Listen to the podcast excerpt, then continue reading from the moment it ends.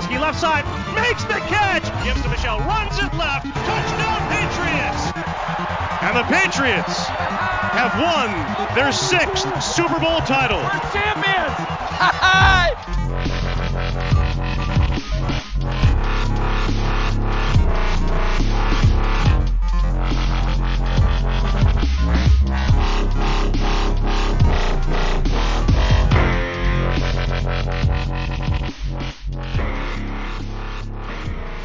Sziasztok, Patriot rajongók, ez a THPFC Podcast 118. szezonzáró adása.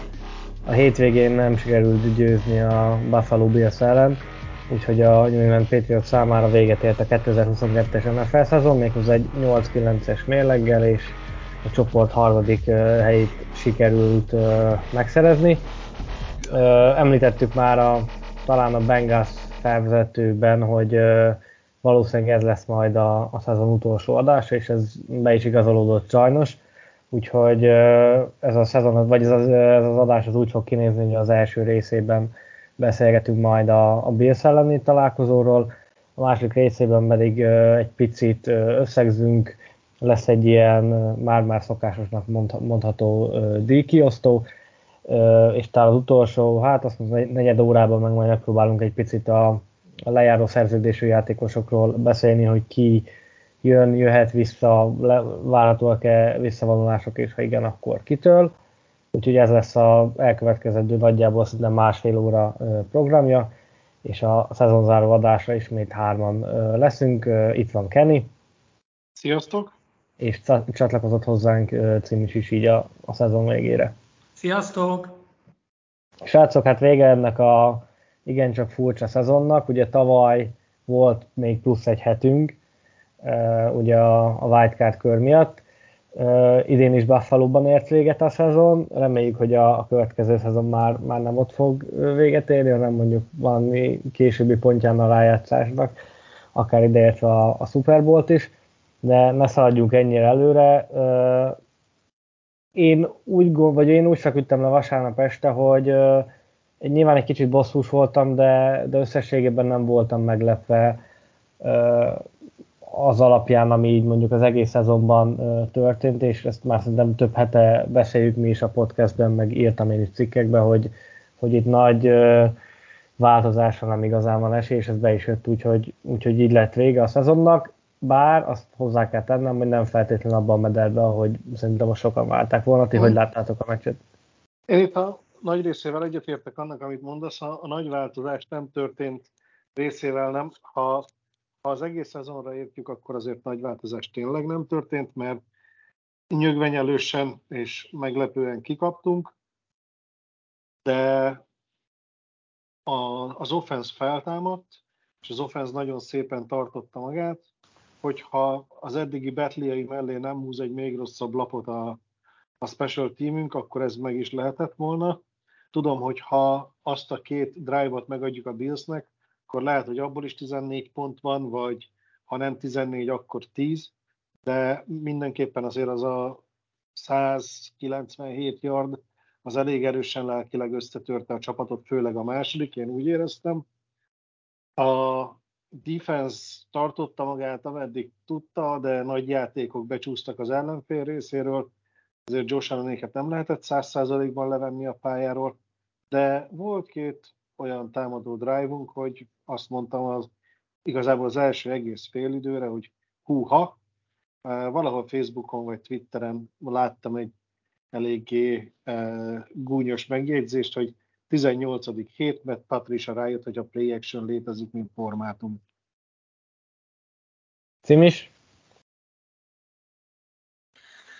Hát az a helyzet, hogy én nagyon-nagyon keveset láttam a meccsből, úgyhogy ebből a szempontból nem nagyon szeretnék nyilatkozni, én inkább a szezonnal kapcsolatban tudnék nyilatkozni, hogy hát Petrisát nem biztos, hogy így kellett volna használni. Ezt én már legelején tudtam, hogy ez nem lesz jó, ez meg be is igazolódott az, a szezon során.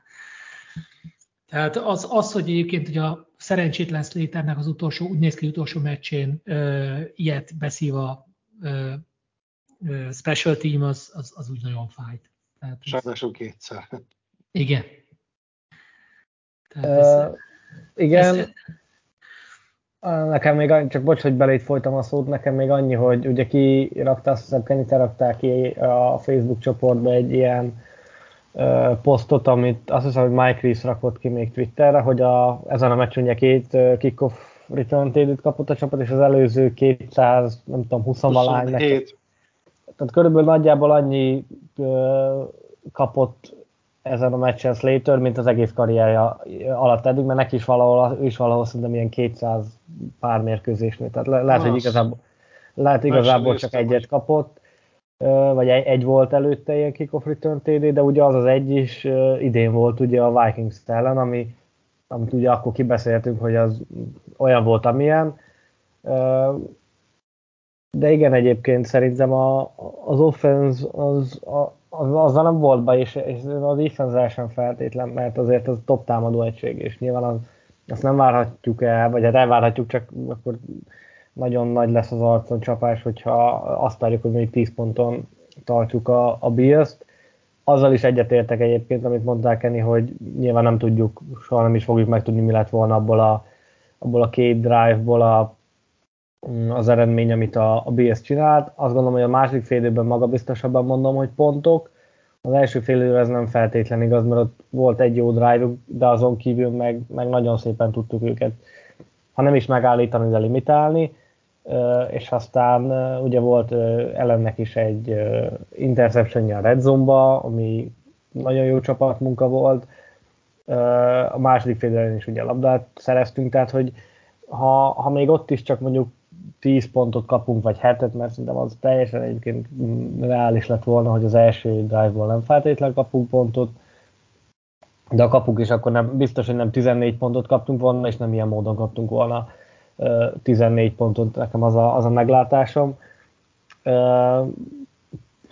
Nyilván ez kicsit szerintem fájós nektek is, hogy, hogy pont így lett vége, meg pont a, a special miatt, amikor a védelem is, meg a, a támadó is szerintem jól játszott nem pontoztunk, látod, Kenny megint kimaradt a... a igen, kimaradt igen, a... de ha már, ha már számok, akkor 223 mérkőzést vesz Slaternek uh-huh. a, az NFL.com, tehát igazad volt ahhoz, hogy egy kickoff return TD-t kapott életébe az ő neve által fémjezett Special Team idén a Vikings ellen, aztán még idén kettőt a Bills ellen. Ez mondjuk durva, tehát hogy 10, nem tudom, 3-4 éves karrierje, és azt hiszem 14 éves karrierje során mind a hármat 2000, ebben a... 2008-ban kezdett. 2008. Tehát, hogy mind a, mind a hármat ebben a, ebben a szezonban kapta a csapat, azért ez, ez durva. És egy, egyben jól mutatja azt, hogy milyen régen nem volt, akkor ugye a legutolsó, akkor ebből a gyors fejszámolásra ki lehet számolni 2007-ben. 2007-ben volt valamikor, igen ugye az utolsó kickoff return pontok, vagy pontozzunk, most nyilván Pontoz. csak a meccset, aztán majd, majd a, a szezon, vagy a későbbi részén a podcastnek majd az egész szezont is akár. Nekem kicsit megint ilyen kettős érzéseim vannak, mert az offense meg defense sajnálnék olyan nagyon rossz pontokat adni, viszont a special team lehúzza, és nyilván az, az érzelmi hát nem mondom, hogy többlet, mert többlet nincs, hanem inkább hiány, hogy, hogy ugye nem lett meg a playoff, úgyhogy nálam ez, ez, ez ilyen közepes ötös.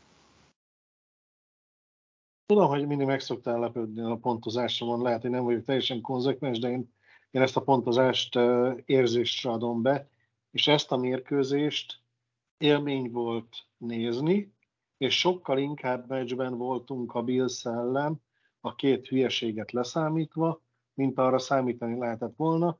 Úgyhogy annak ellenére, hogy vereség véget ért a szezon, és nem jutottunk playoffba, én egy hatos tudok ráadni. Szuper. Cím is, bár tudom, hogy nem nagyon láttad a meccset, de... Én ezt most így elengedném, ha nem haragoztak, meg a, meg, a, meg a hallgatók is, csak így, így látatlanba, meg az, hogy így alig láttam belőle bármit is, így nem akarnék okay. nyilatkozni. Beszéljünk egy picit akkor a támadókról. Szerintem Meg Jones első fél ideje az olyan volt, ami bármelyik NFL irányító megirigyelt volna egy, egy ilyen csapat ellen. Tehát nagyon, nagyon jók voltak a labdái, mentek a, nagyon jól olvasta a védelmet, jók voltak egyébként, a, tehát most nyilván Meg Jonesról beszélünk, meg kell említeni a play callingot is, ami végre használtuk a play, play action játékokat, amik mit ad Isten működtek, aztán utána majd a második fél időben meg, meg, meg aztán valami rátáltunk teljesen olyasmire, ami, ami nem működött, és ami az egész szezonban jellemezte a, jellemezte a csapatot. Azt hiszem, hogy a Földön is úgy nagyjából, nagyjából jók voltunk, de hogy úgy azt éreztem, hogy megvan a, a flow, talán ez a, ez a legtalálóbb kifejezés. Igen, tehát az első fél időben én is elhittem, hogy nyerhetünk. Akár, de hát ugye az arcú csapások azok érkeztek erősen. Feleségem mellettem volt, a, amikor néztem a mérkőzést, és hát elég erősen levette, hogy mi történik a meccsen, anélkül, hogy nézte volna, mert elég volt hallgatni a kommentjeimet. Idő után ő úgy is érezte, hogy ezt szerintem jobb lesz, ha egyedül tekintem meg. Uh, én furcsa módon most abszolút nem voltam egyébként ilyen. Egyszer-kétszer a, a mérgesebb voltam, de az főleg inkább a, a bírói ténykedésekhez köszönhető, ilyen meglepő módon. Akartam kérdezni, de hát az a, az, az offside az akkora volt, hogy ezt már Szerint, ott, ott, ami történt, ott én is mondtam, hogy mindegy, hogy mi van, hát úgyis offside volt, megyünk előre és first down. De, de nem. Igen, csak tudod, ez a, amit írtam is szerintem, most azt nem tudom, hogy kommentbe írtam a, az alá, a poszt alá, amit kiraktál, vagy csak így privátban, vagy, vagy cikk hozzászólásban, most erre én nem emlékszek vissza, hogy itt nem is az volt a baj, hogy nem fújták be, az, az egy óriási tévedés, és szerintem ez 100-ból 99-szer egy ilyet befújnak. Hát ennél százszor kisebb offside, vagy offside-okat, meg, meg, meg neutral zone inflection meg false szoktak befújni, de hogy itt ugye az első is 10 volt a szituáció, és ugye nem az lett be, hogy első és öt, vagy, vagy akkor legalább második és 10, tehát hogy csak öt, hanem hogy második és 16. Ja, mert szek volt az eredménye a, a, a játéknak, ugye? Hát szerintem negatív yardos futás, nekem valamiért az. Negatív de, yardos futás, igen, lehet. De lényeget, tehát második és 16, tehát 11, több mint egy, egy több mint 10 yardnyi külön, vagy különbség van a között, hogy, hogy helyes ítélet, meg elbarmolták, és, és második és 16. És ne felejtsük el, hogy loss of down, tehát 11 yard és loss of down. Így van, tehát hogy uh, ahelyett, hogy három kísérletből kellett volna 5 yardot megtenni, ahelyett két, yard, vagy két kísérletből kellett uh, megtenni 16-ot. Uh, nem mindegy. Tehát, hogy és ráadásul itt a saját térfelünkön mélyen uh, viszonylag hátul, tehát hogy én azért, az volt, az, az volt nekem az a, az a dolog, amin, amin igazán felhúztam magam. Aztán utána voltak ugye ilyen pass interference, meg, meg nem tudom, azokon már annyira nem, mert ott mondom, hogy jó, oké, véleményes, hazai pálya, elnéz, elnézzük. De hogy ezt... Mm. A... Amikor azért a hosszú elment a pálya közepére, már nem emlékszem, hogy ki volt az elkapó, de ott volt a másik, amikor elővettem a bírókat és a felmenőiket, mert azért az is egy eléggé csúnya jelenet volt, amit nem adtak meg. Oké, okay, de a szub, vagy ez valamennyi jobban szubjektív, tehát ez, ez objektív gyakorlatilag. Tehát hmm. Ez átlóg, hamarabb indul, nem indul hamarabb. Ezt, ezt a szemeddel látod, és ez, és ez biztos, hogy ez azért mondom, 100-ból 99-szer 100-ból 99-szer ezt, ezt befújják. A pass interference lehet, hogy mondjuk csak 100-ból 90-szer, vagy 92-szer, most csak mondtam egy, egy random de, számot. De, de azért azt se felejtsük el, hogy nem lehet azért csak ezekbe belemenni, meg rengetegszer volt az, hogy most így valami történik, és, és akkor így megadják, nem adják meg, majdnem mind a két oldal, meg ugye mi mindig a sajátjunkat azért jobban látjuk, ezt se felejtsük. Na, én a,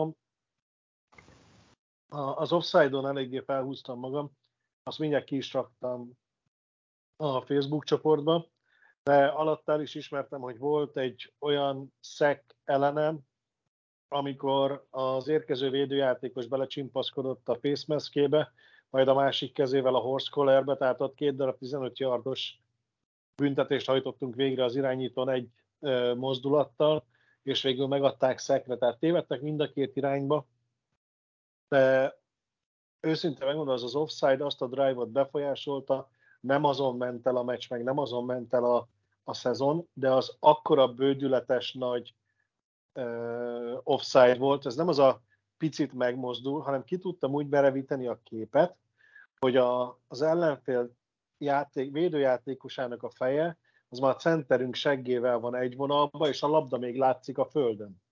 Figyelj, nézd nekem erre a kedvenc példám, mai napig röhögök rajta, mert már más nem tudok, valamikor 15-6-ban, nem emlék, nem, nem tudom már mikor, sok éve volt már, kedvenc jelenetem az, amikor visszanéztek egy touchdown konkrétan az a jelenet, azt hiszem a Ravens ellen játszottunk, kikaptunk rájátszásban, és visszanézték a pontszerző akciót, ahol úgy fut be az elkapó, hogy fogja közben McCurty-nek a face maskét, és gyakorlatilag vontatja maga után, és utána azt mondják, hát igen, szabályos TD. Tehát én utána ezt a bíráskodós dolgot olyan szinten elengedtem, hogy, hogy az, a hely, az a helyzet, ugye, hogyha ha visszanéznek jelenetet, tudom, tudom, nem nézhet, tudom, nem nézhet benne vissza mindent, csak azt, amire a zászló érkezik. Tehát tudom, tudom, pontosan tudom, hogy, pontosan tudom. Tehát... Tehát akkor már láthatta, de akkor már a szabály nem engedi neki, hogy módosítsa azt az ítéletet. És ez annyira frusztráló volt nekem, mert pontosan tudom, hogy ez a szabály. Tehát igen, hogy hiába látszik, hogy igen, ez meg ez egy face de már, ha már elfogadtuk, elfogadtuk, igen. De tehát emiatt én már olyan szinten, tehát igen, az aktuális meccsen mindig görcsölök rajta, de utólag már már, már nem érdekel. Hát, most az aktuális meccsről beszélünk. Persze, persze, csak ugye az aktuális jelenetnél, meg aktuális meccsnél, tehát ez teljesen egyértelmű. Tehát nem, nem, ez, azért értelek meg titeket, mert ez, ez engem is mindig frusztrál, amikor ott látom, de egyszerűen már a bíráskodás az néha katasztrofális most. Már, uh, és egy, egyre inkább erről beszéltünk már szerintem idén, lehet, hogy veled nem, mert ugye te most idén viszonylag kevésszer voltál, de Kennyvel azt gondolom biztosan, hogy borzasztóan az elmúlt években szerintem drámaian lecsökkent a bíráskodásnak a színvonala. Tehát, hogy olyan mértékű visszaesés van, hogy gyakorlatilag minden, azt gondolom, hogy minden hétre jut két-három olyan orbitális bírói tévedés, amiből mondjuk régen volt egy hónapban egy vagy kettő. Tehát, hogy meg 5-6 szorozódott azoknak a orbitális hibáknak a száma, amik ö, azt gondolom, hogy néha meccset befolyásoló tényezők is lehetnek, és akkor most, most nem egy saját példát hozok, mert úgy értem saját példát, hogy nem saját meccsről, hanem a Vikings Colts meccsről, amit ugye azt, azt is kibeszéltük már szerintem az egyik adásban, hogy közel nem volt a, a, a térde, a, tehát gyakorlatilag a, a, a futójátékos még állt a földön, még éppen csak dőlt előre, és akkor jött ki a kezéből a labda, és a bíró lefújta, hogy nem volt, és közel nem volt mondom a, a térde meg semmilyen olyan testrésze a földhöz, hogy, hogy down by contactot kéne ítélni. Utána jött a Stevenson féle fumble a Bengals ellen, az 5 yardon, vagy 5 yardon indultunk, ketten meg hárman megfogják a, a, a játékos, tolják visszafele, és mínusz négy yardon jön egy védő, aki egy zseniális mozdulattal, tényleg mert egyébként abszolút egy zseniális védőmunka volt, kiüti a labdát, és nem fújnak forward progress, hogy, vagy hogy azt mondják, hogy még tartotta a forward progress, tehát nem, nem állt meg a forward progress, amikor négy adott tolták hátra hárman, tehát abból szerintem nincs az, vagy Derrick Henry legyen a talpán, aki abból, abból ki tud szabadulni, és, és még yardot tud belerakni, és akkor a következő héten nyilván nem ugyanaz az edzőstáb, meg egy teljesen egyértelmű szituációban a Miami-nál, amikor leráz magáról egy védőt, a következő védő kiüti a labdát, és forward progress fújnak, hogy megállt az, megállt az előrehaladás. Tehát annyira, uh, annyira borzasztóan leromlott a, ez az én személyes meglátásom, aztán majd aki akar, az, az megcáfol, hogy mondom, minden hétre jut két-három ilyen óriási hiba, ami régen, és itt nem 20 éves viszonylatról beszélek, mert lehet azzal jönni, igen, hogy most felgyorsult a játék, én ezt abszolút elfogadom, és ez, ez tényleg így van hogy, hogy felgyorsult mondjuk a 20 évvel ezelőttihez képest a játék, átalakult a játék. Ebben, ebben maximális igazat, igazat adok mindenkinek. De két évvel ezelőtt, meg három évvel ezelőtthoz képest azért olyan drámai gyorsulás, ami ilyen magas uh, arányban, vagy, vagy, azt, vagy uh, el tudnám fogadni, hogy ilyen magas százalékban hibáznak a bírók, az, az szerintem nem következett be. És ezért mondom azt, hogy, hogy ezek borzasztó, bosszantó hibák, még egy dolog, majd ha már egy kicsit lecsillapodott a szezon, meg egy kicsit ilyen, uh, ilyen nagyon, nagyon unatkozós ráírós kedvemben leszek, akkor végig fogom nézni egyébként az összes meccset, és össze fogom számolni, hogy hány ilyen általam akár egyik vagy akár másik oldalra uh, történő az súlyos egyértelmű bírói tévedés volt, most itt csak így elkezdtem magamba pörgetni a számokat, hát amire emlékszem, hogy mellettünk volt, az egy, ugye a Parker TD a packers amikor tudom, mínusz 5 másodpercnél indítottuk el nagyjából a snappet. Ellenünk legalább vagy 6 vagy 7 emlékszek, amikor ilyen, ilyen kulcs szituációkban a bírók rosszul döntöttek. Ez nyilván, ezt írtam is, hogy hosszú távon kiegyenlíti magát, de azért ilyenkor, ilyenkor borzasztó bosszantó tud lenni, főleg azt megnézve, hogy hogy olyan meccseken is születtek ö, ilyen rossz ítéletek, amik egyébként nyerhetőek lettek volna. Egyébként nem tudom, én ezen gondolkoztam, hogy lehet, hogy a bírói képzést kicsit visszavették, vagy nem tudom, tehát valahogy, valahogy de egyébként én azt éreztem, hogy a játék dinamikája változott meg, tehát nem a sebessége, a dinamikája. És emiatt vannak szerintem nagyon érdekes dolgok, hogy most mi történik, hogy történik. Nem tudom, most a szabályváltozás annyira durván nem volt idén, ha jól emlék. Nem, de, én sem emlékszem, hogy lett volna valami. Tehát, hogy, hogy, hogy és ez, ez okozott némi, némi inkonzisztenciát a bírói viselkedésben. Nem tudom, hogy ez mi okozta, de igazából most nem ez a fő téma, csak hogy nem tudom, hogy... Persze, hogy, abszolút, hogy uh, szerint nekem van egy van egy magyarázatom rá. Szerintem az utóbbi években nagyon sok olyan ö, meghatározó bíró vonult vissza, akit nem sikerült megfelelően pótolni. Tehát, hogy ö, nyilván kevesebb tapasztalattal, akár főedzők, de akár nem, nem vagy nem főedzők, bocsánat, főbírók, de nem csak a főbírók, mert nyilván nem minden a főbíró felelőssége, mert például ezt a snappet, ezt nem, vagy ezt az offside-ot, vagy neutral zone infraction ezt nem a, nem a referee kellett volna látnia. Tehát, hogy ezt vagy a, vagy a line, vagy a down judge kellett volna, vagy a side judge, már most a bírói pozíciókkal annyira nem vagyok tisztában, de mindegy, tehát aki a vonalon áll a line of scrimmage neki kellett volna látni ezt a, ezt a szabálytalanságot és dobni. Tehát itt nyilván a, a referee a, a főbírót nem lehet lehordani, mert, mert nem csinált semmi rosszat. Egyszerűen a, az, hogy nem is feltétlenül a referee hibás, mert oké, ő, ő mondjuk umpire pozícióba berakták referee csak az a lényeg, hogy ha megyünk lefele, ugyanúgy, mint akár az edzőistába, akkor ezeket a mondjuk úgy, hogy nálunk mondjuk pozíciós edzőket, a, a, a játékvezetőknél meg az mondjuk a side judge, field judge, stb. nem sikerült megfelelően pótolni, és szerintem ez, a, ez, a, ez adhatja, vagy ez a, innen lehet az egészet elindítani. Nekem ez a, ez a meglátásom, aztán aki akar, az vitatkozik vele. Még egy dologra gyorsan térjünk így ki a, a támadó sort illetően. Nekem Delante Parker játéka nagyon tetszett, és egyébként az egész szezonban nekem az volt a véleményem, ennek többször hangot is adtam, hogy őt nem megfelelően használjuk, és amikor úgy használtuk, ahogy kellett, például okáért ott volt a, a Ravens elleni meccs, a Vikings ellen is voltak, voltak jó játékai, akkor most meg most a Bills ellen meg pláne, akkor meg nagyon jól szerepelt, úgyhogy én ugye jövőre neki még szerződése van, nagyon meg voltam vele elégedve. Akkor, amikor olyan játékokat hívtunk, ami az ő ö, területe, vagy tehát ahol ő ki tudja élni, a, a, azt meg tudja mutatni a pályán azt, hogy ő mire képes. Igen, nagyon-nagyon szép játékot játszott egész mérkőzésen, a közvetítésbe is feltűnt, és kiemelték, hogy Parker mennyire él ezen a mérkőzésen, úgyhogy két TD-je is volt, ugye? Kettő, igen, hét target, abból hatot elkapott, a yardokat most meg nem mondom neked, de ké, valahogy 70, azt hiszem, hogy 70 yard környékén teljesített, és, és ugye volt 79. 79, akkor már nem 80, és ugye volt két, két touchdownja, a második az különösen szép volt, ugye az a ilyen contested catch szép magyar kifejezéssel, ugye amikor a védő, védővel együtt gyakorlatilag lehúzta, vagy védővel a nyakán húzta le a, a labdát, és ugye úgy, úgy ugrott be, a, vagy úgy vetődött be a, a célterületre, úgyhogy én Parkerrel elégedett vagyok, csak mondom bízom abban, hogy jövőre megfelelően fogjuk használni, mert én nem tudom, szerintem a slant, a slant útvonalai nagyon ültek, tehát az gyakorlatilag amikor behívtuk, azok, azok működtek,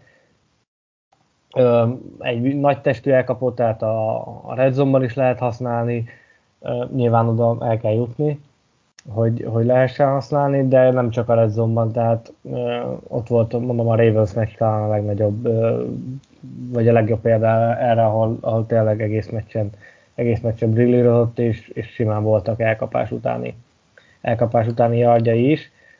így a szezon végére még, még egy játékost megemlítenék a támadósorból, akiről talán egy kicsit kevesebbet beszéltünk, de, de főleg az utolsó két meccse az, az nagyon jól sikerült. Ő pedig a, a támadó falember, ugye az ideje első körös támadó falember Cole Strange, aki így a szezon végére azért látszik, hogy, hogy van benne bőven, van benne bőven Kraft, és például a PFF szerint ezen a meccsen a harmadik legjobb támadójátékosunk volt Andrews és, és Parker után, és 86,7-es pass block értékelést kapott, ami, ami brutál jó, tehát 42 dropbackje volt a, dropback volt a meccsen, és abból egy darab sietést sem tudtak ellen összehozni, tehát makulátlan mérleggel zárt ezt a, ezt a meccset, és már a, az előző előző Dolphins elleni meccsen is azt gondolom, hogy ha nem csal az emlékezetem, akkor ott is, ott is viszonylag, viszonylag jó értékelést kapott. Úgyhogy én azért abban bízom, hogy nála a jövőre egy, egy ha nem is nagy ugrás, de egy ilyen jó stabil teljesítmény ki fog majd jönni, mert akkor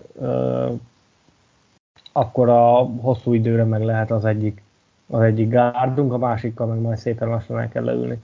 Vagy el kell kezdeni leülni és megbeszélni, hogy hogyan, merre tovább, mert ugye Onvelónak a következő lesz az, az utolsó szezonja, úgyhogy nálam kap egy ilyen virtuális piros pontot így a, a szezon végére Cole Strange is, mert voltak azért hibái, erről is beszéltük, a szezon nagyon nem működött, aztán ugye a, a szezon közepén ott, ott a támadó fal gyakorlatilag teljesen, mint olyan megszűnt létezni, de azért a végére így, gondolom, hogy az egész egység egyébként jól összeszedte magát, úgyhogy ennek, ennek egyébként, hogy ezt most is láthattuk szerintem, a, aki látta a Bills meccset, az ebben, ebben meg tud erősíteni. Oké, okay, van-e még valami? Mondja igen, igen, igen, igen, igen, amit Strange elmondta, az teljesen helytálló, viszont meglepődtem, hogy őt emelet ki. Egy játékos nálam is be volt készítve, akit még ki kell emelni támadó oldalról. Amikor a felvezetődben mondtad, hogy róla idén nem sokat beszéltünk, akkor már éreztem, hogy nem egy játékosra gondolok, én Stevenson-t szeretném még hozni, ugyanis ezen a mérkőzésen meg lett az 1000 yard tárcsa, és 1040 yarddal sikerült zárnia az évet.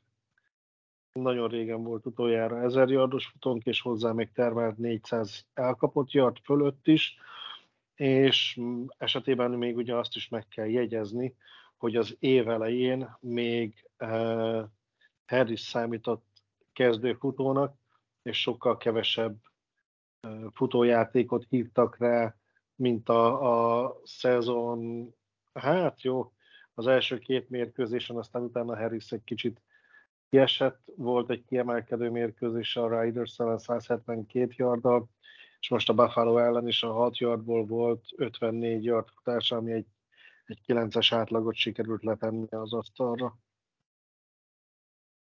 Hát ugye most csak gyorsan rákerestem, emlékszem, hogy Mike Chris kirakta ugye a szezon végi snap számait, illetve nem is snap számok ezek, hanem inkább százalékok. És ugye 66,4 százalékában volt fönt a pályán a snappeknek, tehát gyakorlatilag a kétharmadát a snappeknek ő fönn volt.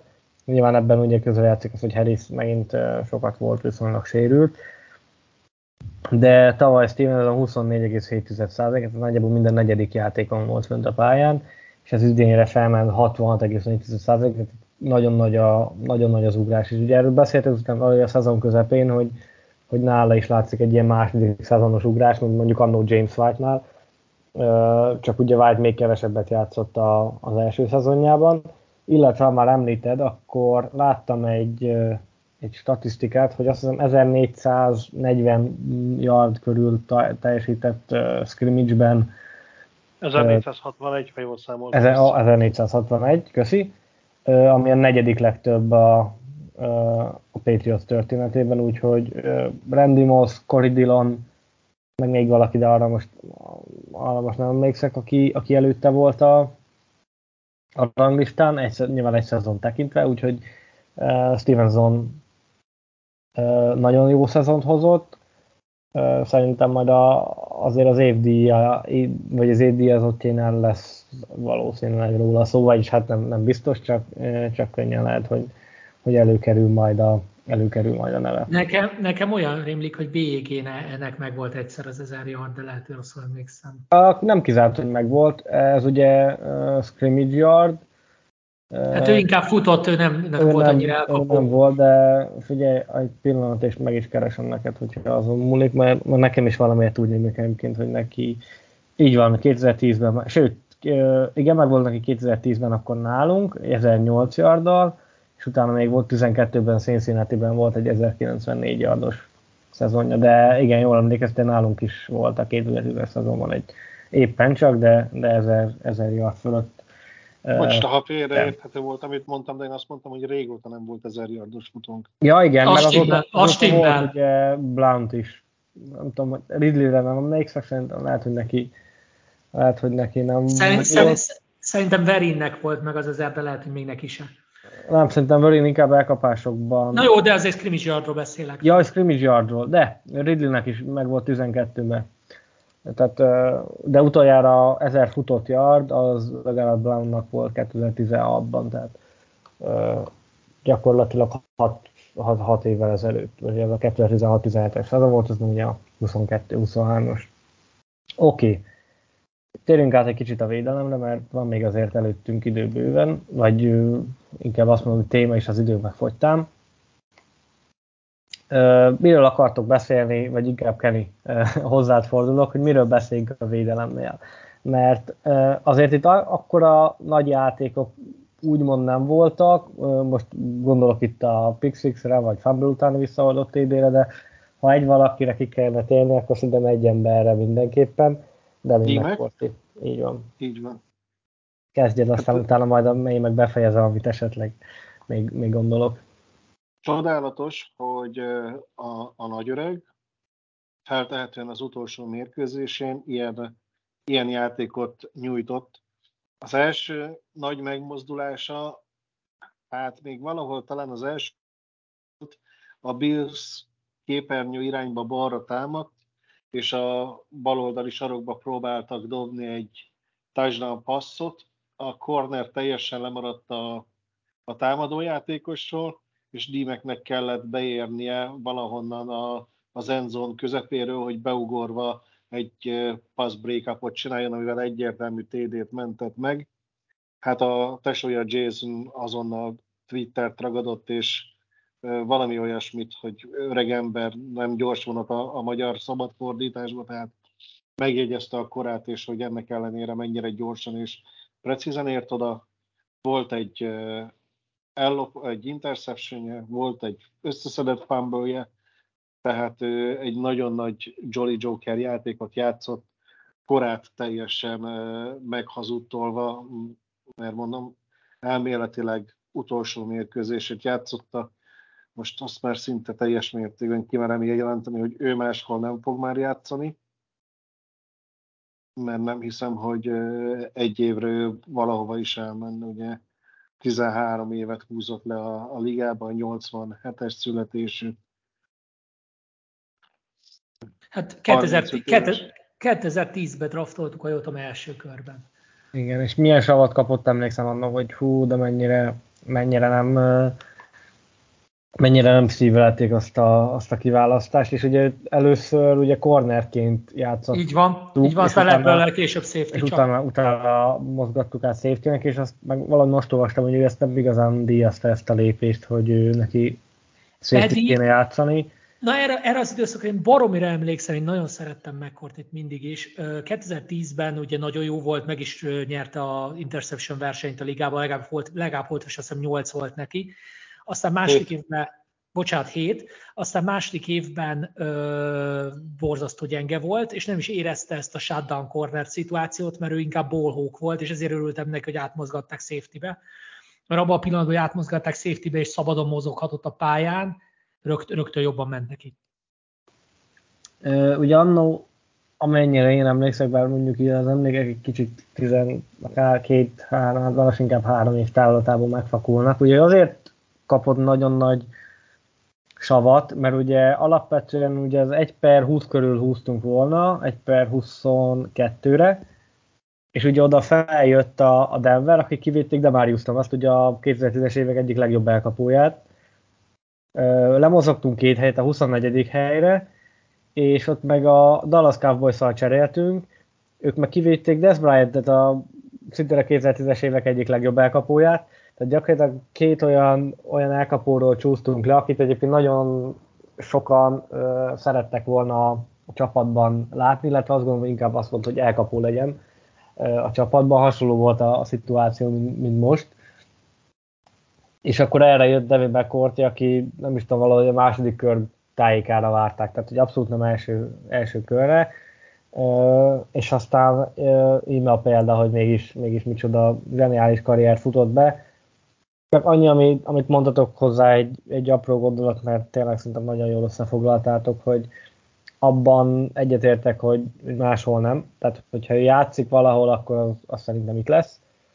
Uh, ugye nem mondta ki, hogy, hogy mi a szituáció, de, de nagyon arra utal minden. Ennek ellenére én nem feltétlenül lennék meglepve, hogyha még egy évet lehúzna, mert talán annyira, legalábbis ahogy így, így olvastam, meg néztem a, a sajtótájékoztatót, nem feltétlen volt meg benne az a, az a bizt... lehet, lehet azt szerintem érezni, amikor valaki tudja, hogy vagy, vagy úgy beszél, hogy tényleg ez volt az utolsó, én ezt annyira rajta nem éreztem, de mondom, az lenne a meglepőbb szerintem is, hogyha, hogyha visszajönne, úgyhogy ilyen valahol be kell lőni, akkor mondjuk valahol 70-30 tájékára lövöm be ezt a, én, ezt, a, ezt a százalékos esélyt, most, hogy visszajön. Most hogy... Neki most lejárt a szerződés? Le, igen. Aha, hát az a baj egyébként, hogy valószínűleg kevésért nem jönne, tehát mit tudom én, ilyen alacsony csökkentett összegér, de igazából ő már tavaly is pedzegette ezt nagyon, tehát e, ezért nem látom, hogy maradni fog, mert azért ő már eléggé kijátszotta magát. Én örülnék neki, mert én nagyon szerettem őt játszani, de nem tudom, hogy lesz ebből bármi is. Én nagyon szívesen venném még egy évet, de hogy az, lehet, hogy az lesz, hogy ez most ilyen nagy, most lesz a nagy rebuild évünk, mert hogyha visszavonul Slater, visszavonul McCarthy, akkor ki tudja, hogy ki marad. Hát akkor gyakorlatilag a 2010-es évekből senki. Mármint így a 2010-es évek elejéről, ami, ami először uh, Super Bowl-t nyert, tehát a Seattle úgy új először, hogy a 10-es években, tehát a Seattle elleni csapatból már csak ők vannak ketten, azt hiszem. Mert ugye támadófalban sincsen már senki, futók, elkapók sincsenek, védőfalban sincsen már senki, legalábbis ugye a csapatban, a linebackerek között is ugye Hightower sincsen, és a szé vagy a secondary-ből meg, meg ugye meg ugye csak ő maradt már, úgyhogy ha, ha ők ketten visszavonulnak, akkor a, a 14-es Seattle elleni győztes keretből már nem lesz senki, ugye az Atlanta elleniből van még Andrews, tehát mindenképpen most másra így, így hirtelen, de szerintem más, más sincsen már a, az, az Atlanta elleniből úgyhogy Andrews még a, a Andrews ugye akkor már itt volt, de a Seattle elleniből akkor így, így nem maradt senki. Mondom, én mind a kettő... Én veszek már el az években Atlanta elleni, az melyik év volt? 16-os szezon, 17 február. A? Joe Cardona? Cardona akkor már itt volt? Á, na akkor ő... 2015-ben már nem uh-huh. volt. Ja, a long, sna- a long snapperünk, igen. Snapper, akiről mindenki mindig megfeledkezik a, a poszton, ja, egyébként hát... nagyon fontos. Lehet, de, akkor, de köszi a kijavítást, Cardonára valamiért nem is, nem is gondoltam, hogy ő, hogy ő akkor azt hittem, hogy ő pont utána jött az Atlanta utáni, de nem. Kaptam egy, kaptam egy nagyon jó linket a Sport Track-re, akik meg vannak lejáró szerződései, és ott, és ott látszik. Ott nem megakadt tudom, a szemem Nem tudom, rajta, hogy ki küldte. Nem ja. tudom, valami, valami, valami, valami jó tevő. Marcus Cannon szintén uh, 35 éves. Hát jó, de én canon uh, ugye most ő talán practice squad mert neki le is fog talán, vagy ugye nem is kapott, uh, ha jól emlékszek, akkor ő nem kapott most ilyen futures kontraktet, ha jól emlékszek, de mindjárt megnézem, nem, ő nem ja, kapott. Nem, nem, nem azért. azért de igen, egyébként ő, ő, ő volt. 11 óta van 11 a óta, ugye volt. 14, 15, 16, 17 itt volt végig, tehát ő ő 21-ben volt uh, Texansnál, tehát ő, ő is benne van még ebbe a, a kettest kiegészítettük legalább egy négyesre. Még egy játékos, akiről már múlt héten is beszéltem, és szerintem, vagy most is megérdemli, hogy megemlítsük, Christian Barmore, akit így utólag én nagyon sajnálok, hogy, hogy az egész szezonban nem tudott játszani, ugye csak 10 meccse volt, de mindjárt előkeresem, mert a PFF-en találtam már egy nagyon, nagyon jó statisztikát, csak elő kell keresnem, meg is találtam. Sietetésekbe berakjuk. Az ötödik legtöbb sietetése volt ö, Bármornak úgy, hogy ö, bocsánat, nem, nem mert Hörit néztem, totált kell nézni, negyedik, így van, ö, 23 ö, nyomásgyakorlása volt az ellenfél irányítójára, ebből 3 szek, 6 QB hit és 14 ö, sietetés, úgy, hogy csak 10 meccsen játszott a szezonban. Most csak mondom például Daniel Equale, aki a másik ilyen, azt hiszem, hogy pass kiemelk, vagy nem kiemelk, de pass jónak mondható uh, defensive tackle, neki például 15 meccsen csak 22 nyomás gyakorlás jött össze, Lawrence Guy-nak uh, 14 meccsen 18, uh, Davon Gácsónak meg 17 meccsen 17 uh, nyomás gyakorlás, úgyhogy pármor úgy volt a hát nem mondom, hogy védőfal, mert mondjuk Judon meg meg Weiss-t is ide lehet sorolni, és ők azért előtte vannak, de ha mondjuk a fal közepét, a defensív tackle nézzük, akkor, akkor ő volt a legjobb úgy, hogy 10 meccset játszott a szezonban, és itt az utolsó két meccsen brutálisan, brutálisan jó számokat hozott. Erre is mindjárt megnézem egy pillanatot kérek, és, és, és mondom is, mert a, a, a dolphins ugye erről már volt szó, hogy akkor, akkor nagyon jó számokat hozott, de most a, a Bills ellen is szerintem az egyik legjobb, legjobb védőjátékos volt a, a, csapatban. Uh, igen, meg is találtam, a Miami ellen 90,8-as értékelést kapott, 90-es pass értékelést, tehát az elit, az ilyen, aki otthon van a PFF-nél, ez ilyen csupa kék uh, uh, színnel jelzi a, jelzi a PFF, tehát ez az ez elit, ez tényleg a, a, a top, top, top és most is összejött neki egy 88,4-es összgrade, ami mellé 86,8-as perszeres grade társult, úgyhogy nagyon megnyomta itt a, a, a szezon végét. Ugye volt a hatodik héten lépett pályára utoljára Clevelandban, akkor megsérült, és utána a 15. héten a Las Vegas ellen játszott. Tehát gyakorlatilag a szezon közepe az úgy, ahogy van, kimaradt neki. Nagyon bízom benne, hogy jövőre jövőre jobb lesz, mert már úgy lesz jobb, hogy a, sérülésekben hogy elkerülik, mert, mert olyan játékos lett, aki, akit vártunk tavaly, amikor ugye ledraftoltuk, úgyhogy ha az egyik falban megemlítettem Colstringet, akkor a, a másik falban meg, meg Bármort mindenképpen, aki, akinek jár a, jár a pacsi, mert, mert itt a, a szezon végén nagyon szépen tud produkálni, és azt gondolom, hogy a fal közepén kell is, mert talán ott, ott vagyunk, én azt gondolom, egy picit, vagy legalábbis én úgy éreztem, hogy ebben a szezonban ott voltunk egy kicsit vékonyabb. Bocsánat, okay. az utolsó mondatot nem értettem. Hogy a fal közepén voltunk egy picit vékonyak a, a szezonban, hmm. én azt éreztem. A linebacker sor szerintem jó volt, a fal szél az, az megvolt, a secondary ezt megbeszéltük már nekem, sosincs gondom, amíg, uh, amíg ez az edzőstáb van, addig, uh, addig ott, ott minden, azt gondolom, hogy rendben lesz.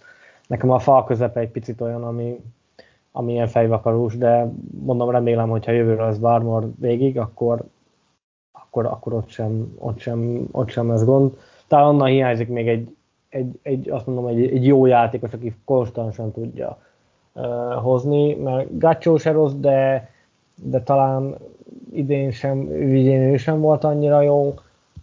Mondom, ha ez a Gacho Barber duó így, így egészséges tudna maradni, és, és sokat tudna játszani, akkor, akkor, szerintem, akkor szerintem jövőre ott sem, ott sem lesz majd ott sem lesz majd gond. Engájt egy picit már idősnek érzem, tehát nála megkapott az a, az a teljesítmény, ami a, a kezdet években jellemezte. Oké. Okay. Beszélhetek egy picit meg Persze, mondja nyugodtan. Most gondolkoztam ezen a Meg Jones kérdésen. Egyrészt most lehet pelengére állítani azokat az embereket, akik Josh McDaniels szítták. Mert igenis itt látszik, hogy mennyire más egy támadó felfogású edző, mint egy szerintem védőkoordinátor, akinek semmi keresni valója nem lett volna a támadó környékén. Másrészt meg Joneshoz lehet hozzáírni a sophomore slumpot, ami ezért gyakran előfordul. Nem játszott most se rosszul idén, de valahogy így, így nem éreztem benne a cheat. Úgyhogy szerintem, szerintem nem lesz ebből baj, ha kap egy rendes falat jövőre, meg egy rendes gameplant, tehát komplet szezonális gameplant, akkor szerintem végig tudjuk csinálni meg jones amit végig kell csinálnunk, és akkor van esélyünk. De ez, ez így most nagyon nem volt az igazi. Részben vitatkoznék veled. Ha csak szemre nézzük az évet, akkor teljesen egyet tudok veled érteni. De nézzük meg vakon a számokat, úgyhogy nem láttuk hozzá a szezont nem szabad elfelejteni, hogy idén ő 14 mérkőzést játszott, nem 17-et. 2021-ben 352 sikeres átadása volt. Idén szerinted mennyi? Hát ha így kérdezed, akkor mondjuk 340. Nem, hát ugye három meccsen kevesebbet játszott, tehát 288, közte 60 passz van, az azt jelenti, hogy 20 sikeres passz per mérkőzést kellett volna hozni, hogy ugyanazt a számot hozza.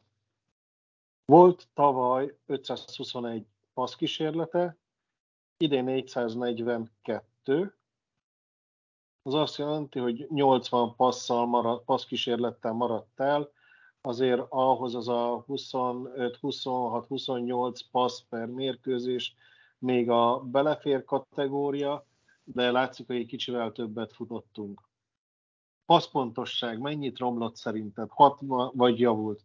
67,6 volt 2021-ben. Mennyi lehetett a 22-es értéke? Hmm, hát így érzésből én azt mondom, hogy ilyen 62-re ment le. Nem, nem egész két és fél százalékkal csökkent, tehát a 67,6-ot 65,2-re rontotta.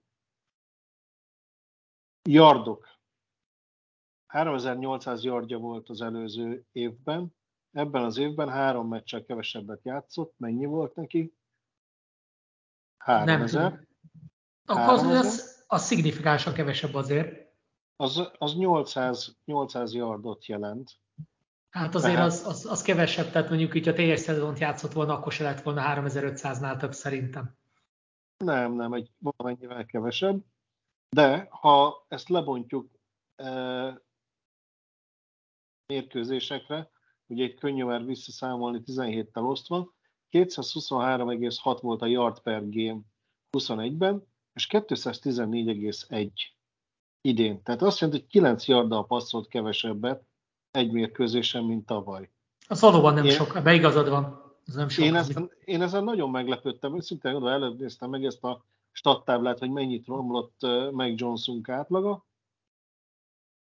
A megtett yardok kísérletenként 7,3 volt 2021-ben. Mennyi lett a 2022-es eredményünk? Ha nem akarod, hogy kínozolak, a 6,8, tehát 0,5 yarddal mentünk, tehát fél yarddal haladtunk kevesebbet eh, idén, mint tavaly, amikor az ő kezében volt a labda.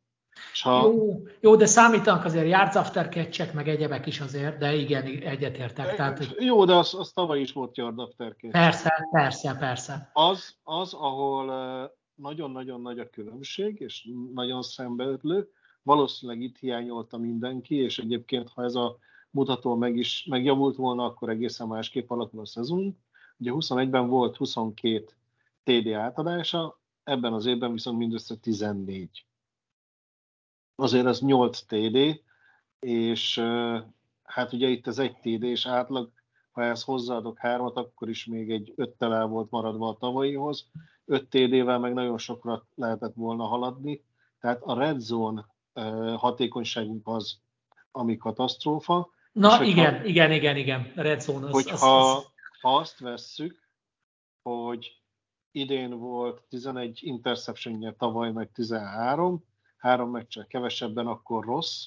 Ha hozzácsapjuk, hogy ezen a mérkőzésen a Bills ellen volt neki három, amiből egyről tehetett, egyről egyáltalán nem, egynél meg berekényszerítették, és meg kellett próbálnia, akkor itt visszatérünk arra a Matt Patrisára, akiről te is beszéltél. A végkövetkeztetéseddel teljesen egyetértek.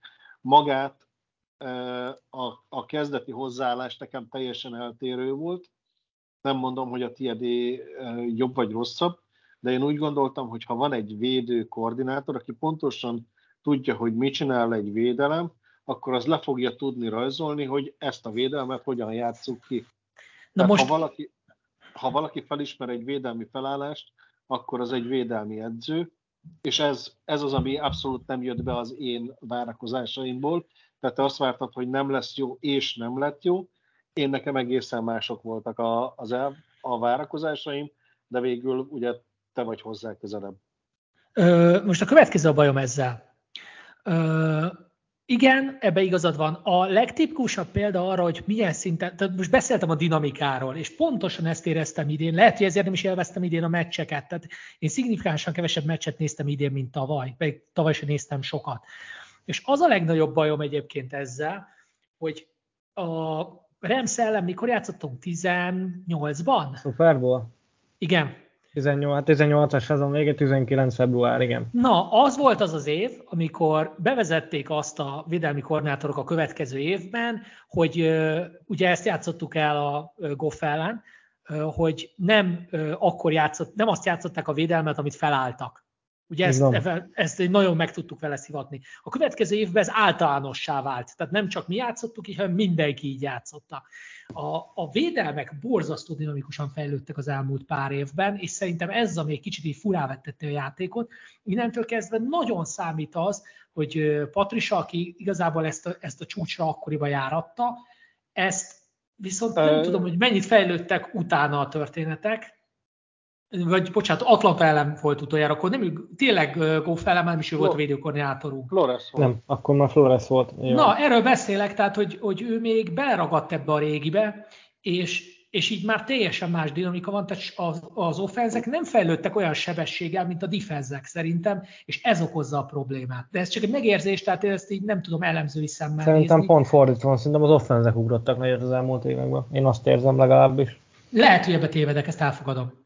Én, hogy, én, hogy én legalábbis nekem nem, is ez, úgy, ez van nem is úgy az egész ligába, de a, amik úgy azt mondom, hogy diktálják a trendet, ott, és pont abból az okból kifolyólag, hogy ugye a védelem azt csak reagálni tud. És én azért érzem, hogy most uh, valami olyan történik a, a támadó soron, és akkor át is térhetünk így nagyjából már, ha, ha belekezdtetek meg Jonesnál, akkor a special teamet az elén úgy is kiveséztük, hogy, uh, hogy az, az kuka a, a teljesítményük a bills a nagyjából nullával volt egyenlő. Hogy akkor térjünk át így a, a szezonra, és akkor összegezzünk, hogy, hogy mi merre hány méter. Még egy kicsit visszatérve, amit mondtam, meg amit itt elkezdtünk, hogy én, én meg pont azt érzem, hogy az utóbbi idő, években a, a támadósorok uh, indultak el megint egy olyan irányba, amihez most próbál felzárkózni a, a védelem.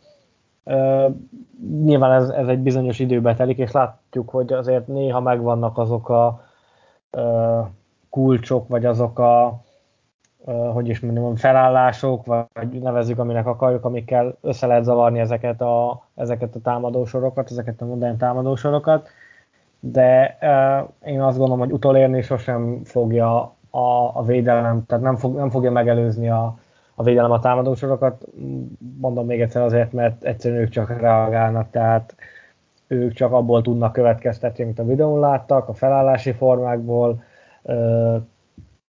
abból, hogy hány elkapó van fönn, hány titan hány futó, hogy áll fel az irányító, shotgunban áll fel, under center, vagy pistol formációban, tehát hogy csak én, én azt gondolom, hogy itt főleg ez a, ez a kulcs, hogy a, a védősor meg a támadósor közötti különbsége, mely, bocsánat, na, ha nem fulladok meg, akkor befejezem, hogy mennyire vannak ha uh, egymástól. hogy mennyire vannak egymástól, és azt érzem, hogy az utóbbi mondjuk úgy két-három évben eltávolodott a, a támadósor, és szerintem most fog majd szépen lassan, akár már lehet, is kezdődött a, az, hogy szépen lassan a, a védelmek fölzárkóznak, vagy igyekeznek fölzárkózni a, a támadó a támadó sorokhoz de egy, ha nem is szignifikáns, azt gondolom, hogy különbség mindig lesz a, mindig lesz a, a két egység között, de ez mondom, ez, a, ez az én személyes véleményem. Közben, ha már, igen, mondja nyugodtan, addig még keresgélek. Nem, tehát hogyha már így elkezdtük a, az összegzést, akkor meg Jones nem úgy muzsikált százszerzalékosan, ahogyan szerettük volna. A támadó sémánkat egy három éves kisgyerek kiismerte volna egy hét után, tehát Petrisának valami új feladatot kell találni. Én őt megtartanám a csapatnál. Ja, azt egyértelmű, a, egyértelmű meg kell tartani, csak a, nem biztos, hogy így. A, így biztos nem. Erről, erről volt múlt héten is szó, hogy ő egy nagyon jó ember, de nem jó helyen használjuk. A special team edzőnket, őszinte leszek, nem bírtam megjegyezni a nevét, pedig elolvastam párszor a héten. Köszönöm szépen. Tehát őt, ő szerintem remélem, hogy már leadta a belépőkártyáját, és többet nem lép be a, a, az intézménybe, amin Patriots logó van. Joe Judge nem nagyon domborította ki magát, mint QB edző, viszont egészen kiváló special teamet hozott össze addig, ameddig dolgozott. Én nagyon szeretném őt a special team élén látni. Matt Patricia mehetne egy kicsit a defense-et simogatni, és akkor már csak a támadó oldalon lenne szükségünk, vagy egy Bill O'Brien, vagy egy Cliff Kingsbury nevű fiatalemberre. Én nagyon adnám egyébként, hogy valami ifjoc titánt elhozzunk megint. Mert igazából McDaniels is kicsit így jött ide. Hát igen, ő is, ő is megjárt a, a Samar létrát. Még meg Jones egy kicsit visszatérve, amit elmondattak a, az előbb, még szerintem két, két hozzászólással korábban, ugye amikor a, a statjait mondtad Kenny. Gyorsan előkerestem a, a PFF-nél van egy ilyen statisztikai adat, hogy big time throw azok a extra dobások, illetve vannak a turnover worthy play amik meg a szintén extra dobások, csak negatív előjellel, és tavaly a 17 meccs, 17 meccs alatt 26 big time throw volt, és 16 turnover worthy. Ez a drop, vagy a passzkísérletek arányában a big time throw-nak az aránya az 4,4% volt, tehát nagyjából minden 25. passza volt big time throw. A turnover worthy play-eknek pedig 2,5% volt a, az aránya. A, idénre ez a szám az úgy, úgy módosult, hogy 22 big time throw volt, ami a a passzkísérleteinek a 4,7%-a, tehát itt egy 3%-os javulás figyelhető meg. A, turnover versus play közül pedig 14 lett neki idén, és ez a passzkísérletek arányában 2,7%-ot jelent, tehát itt is egy növekvés, ami nyilván a, a gyengébb produkciót mutatja, de az fontos azt gondolom kiemelni, hogy a, a bye után, tehát a tizedik heti bye után mindösszesen négy turnover versus play volt, tehát a, a tíz az addig jött össze az első hat mérkőzésén, mert ugye ki is hagyott meccseket. A Pittsburgh ellen volt neki kettő, a Baltimore ellen volt neki négy, ugye amikor ott elkezdte szórogatni a labdákat, viszont amellé jött öt darab big time throw, tehát úgy, is, úgy nézzük, akkor pozitívan zárta azt a meccset a Chicago ellen egy, a Jets ellen idegenbeli meccsen pedig kettő ilyen ö, ö, hibája volt, és még az India ellen is volt egy. Utána a Buffalo elleni hazai meccsen volt kettő, és múlt héten a Miami ellen meg most a Buffalo ellen az egy-egy. Tehát az nagyon látszik, erről beszéltünk is, hogy, hogy, hogy nagyon vigyázottam a szezon második felében a, a labdára, és még egy dolog, és utána tényleg lezárom ezt a, ezt a dolgot, mert lehet, hogy valakit untat. Ugye idén 14 touchdown, 11 interception, legalábbis a PFF-nél én ezt látom.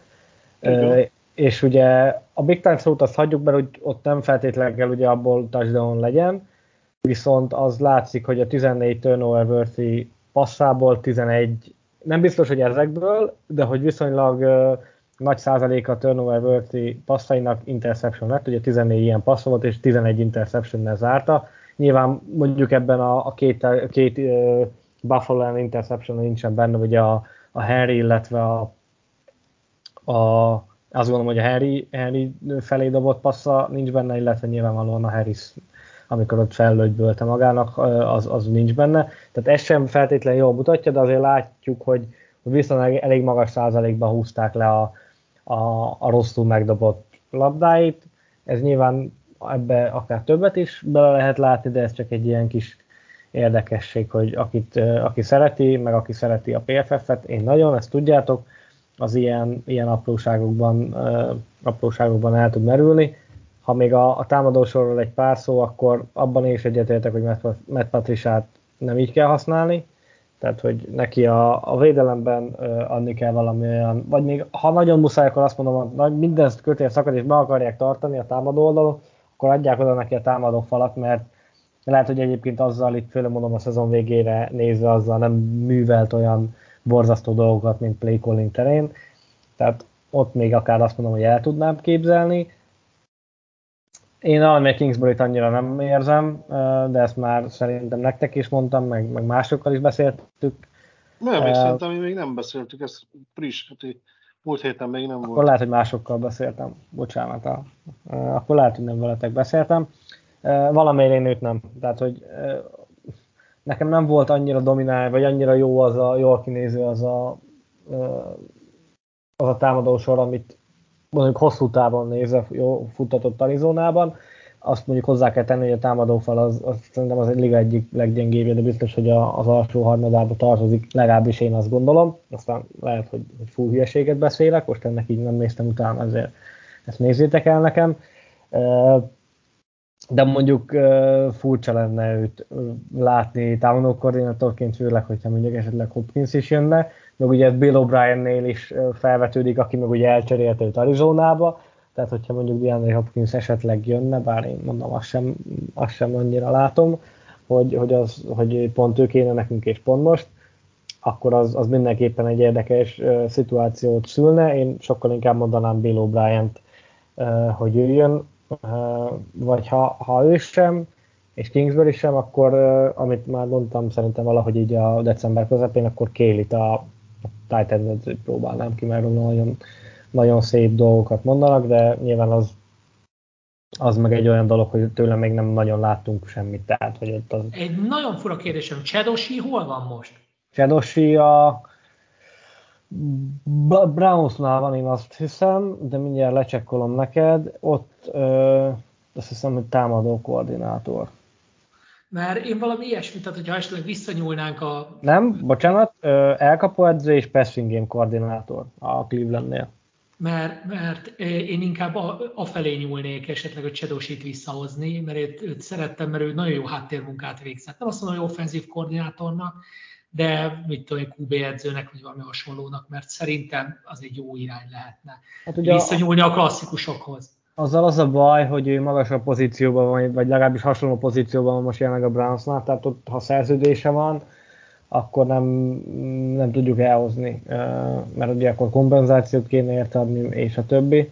Tehát csak Világos, támad, világos. Támadó koordinátornak tudnak elhozni. Világos, világos. Ez egy, ez egy, nem, most így biztos, hogy van, tehát vagy, vagy ez az irány, hogy valahova visszanyúlni, ami működött, vagy pedig tényleg előásni valami olyan ifjoncot, aki esetleg jól, jól hát én, eh, amikor nem voltatok, ugye Topinékkal csináltuk eh, a podcastot, akkor én Vezelkernek a nevét bedobtam, eh, aki ugye Mike McDaniel alatt eh, elkapó edző most jelenleg a Dolphinsnál, de hát nyilván neki sincsen még olyan uh, tapasztalata, még nem is az edzésködés, mert az edzésködés, mert nem tudom, három-négy éve edzésködik, azt hiszem, de hogy play calling is, ugye neki meg olyan kell, aki uh, play callingban erős, mert uh, ugye ott van például Nathaniel Hackett, akit ugye most idén egy szezon után kirúgtak a, sőt nem is volt, nem is kellett hozzá egy teljes szezon, hogy kirúgjanak a Broncos-tól, aki ugye tavaly a Packersnél volt támadó koordinátor, csak éppenséggel nem ő hívta a játékokat, hanem Metle föl a, a, a head coach, tehát a vezetőedző. Tehát, hogy nekünk olyan ember kéne a, a, a támadó koordinátori pozícióba, aki play caller ö, ö, koordinátor, tehát nem csak a, a felkészítésben ö, veszi ki a részét, hanem ő is hívja a játékokat, ugye Bill Belichick védőedző, nem most azt meg nem mondom, hogy ki hívja a játékokat, de szerintem egyébként a szezon végén már uh, biztos vagyok benne, hogy a, a fia Steve Belichick hívta a, a, a védő oldalon a játékokat, úgyhogy nekünk olyan, olyan támadó koordinátor kéne, aki, aki play caller, és akkor most mondom lehet, hogy, hogy kéri oda kevés a, azzal a tudással, ami neki van, Én azért mondom inkább Bill O'Brien, de hát majd várjuk a, a híreket, hogy, hogy mi jönnek. Ugye azt, mik jönnek, azt mondta Bébelicek, hogy már a hétfői napon elkezdődik a következő szezonra való felkészülés. Nyilvánvalóan itt azért lassabban űrölnek a, a, vagy lassabban forognak ilyenkor a, a fogaskerekek, úgyhogy majd, majd lehet, hogy ebből csak valamikor február-március környékén lesz. Akármi azt gondolom, hogy a free agency nyitásáig azért már jó lenne, hogyha ha érkeznének hírek. Folytassuk akkor a szezon értékelőt. A futá, futókról szerintem beszéltünk, ugye Stevensonnál elmondtuk, én oda túl sokat nem gondolnék, ugye, vagy nem gondolnék, hogy, hogy hozzá kéne tenni. Stevensonnak abszolút jobb szezonja volt, és a végén majd Harrisre szerintem a lejáró szerződési játékosoknál ö, kitérünk. Elkapósor. Ö, mennyire sajnáljátok, hogy, ö, hogy Kendrick Bourne csak így a szezon vége felé kezdtük el használni? Volt egy olyan dropja, azt hiszem az elmúlt mérkőzésen, amikor azt mondtam, hogy nem olyan nagy baj, de összességében ugye hosszában nyújtja meg a pályát, és jobb lett volna nekünk, hogyha őt többet használjuk. Nem így tettünk, nem értem, hogy miért örültem volna, ha használjuk, de ez szerintem valahol a, az offenzív koordinátor környékén kell keresni a megoldást. Cimis, valami hozzáfűzni való? Ezek után nagyon nincs már mit. Oké, és akkor támadófal. Támadófallal, mondom, azért vagyok megint csak szerintem gondban, mert ők is a szezon végére látványosan feljavultak. Tehát akár említettem strange az esetét, de, de ott a szezon elején ott azt gondolom, hogy nagyjából megvoltunk, aztán utána elkezdtek kiesni az emberek, ugye, és ott gyakorlatilag teljesen meg, megborult minden, és a szezon közepe az valami borzasztóra, borzasztóra sikerült. Ugye nem működött a futójáték, a passzjátékra nem tudtak elég időt biztosítani Jonesnak, tehát ott, ott ami lehet gyakorlatilag széthullott, de a, a szezon végére azért azt gondolom, hogy a fal közepe az nagyon szépen összeállt. A szélein vannak szerintem igazából komoly gondok. A két tackle pozícióval, ugye Vin nem is tudta befejezni a szezont, ugye ötödik éves opció alatt játszott, neki az nem tett jót, hogy átmozgatták a jobb oldalra. Egyébként hasonlóan Brownnak se tett szerintem jót, hogy őt meg átmozgatták a bal oldalra. Úgyhogy ez egy ilyen, majdnem mondom, hogy lose szituáció, de Onvenu meg Brown tavaly nagyon nem jöttek ki egymás mellett, és ugye azért is padoztattuk gyakorlatilag de végig Onvenut, mert ugye Karasz játszott vagy bocs, rosszul mondom, Vin meg, Vin meg Onvenu nem jött ki nagy, rosszul mondtam, mert ugye Karasz játszott Karasz játszott balgárdot, mert oda hiába raktuk Onvenut, ugye ott nem tudott a bal oldalon kijönni megfelelően Vinnel, úgyhogy ezt most átrakták a jobb oldalon, és jobb oldalon sem működött, de sokkal inkább volt ez Vinnek, a, Vinnek köszönhető, mint Onvenunak, aki szerintem az idei szezon egyik legjobb játékosa volt, csak ilyen tipikus támadó falember az a szürke eminenciás, hogy nem, akkor beszélünk róla, hogyha, hogyha valami nem működik, de amúgy meg, meg brutál jó ö, számokat ö, hozott, úgyhogy ő is majd egy szép summája szerintem a, vagy a jövő ősz folyamán, vagy tavasszal majd, majd szépen sorba fog állni, mert, mert nagyon megérdemli. Úgyhogy itt is egy picit ilyen hullámzó volt, a, a, hogy hullámzó az összkép. A szezon végére egyébként azt gondolom feljavultak, de, de a falszélén mindenképpen kell majd erősíteni. Um, ezt is többször említettem már, hogy évelején sokat vártunk a, az egész támadófaltól, és végül sajnos nem az lett belőle, mint amire, amire készültünk, legalábbis én készültem. Amikor a szezon értékelőt kellett összehozni, akkor nálam nagyon rezgett a léc, hogy hogy őket vegyem bele a, a legnagyobb csalódásba, de aztán végül választottam magamnak mást. Szóval velük nem annyira voltam elégedett, de ahogy leírtad, az egész évben hullámzó volt a teljesítményük, de ez a hullámzás, ez annak a sok sérülésnek és változásnak volt köszönhető, és évvégére, amikor kezdett stabilizálódni a dolog, addigra, mert mint stabilizálódni a sérülések, akkor a teljesítményüknek is sikerült stabilizálódni.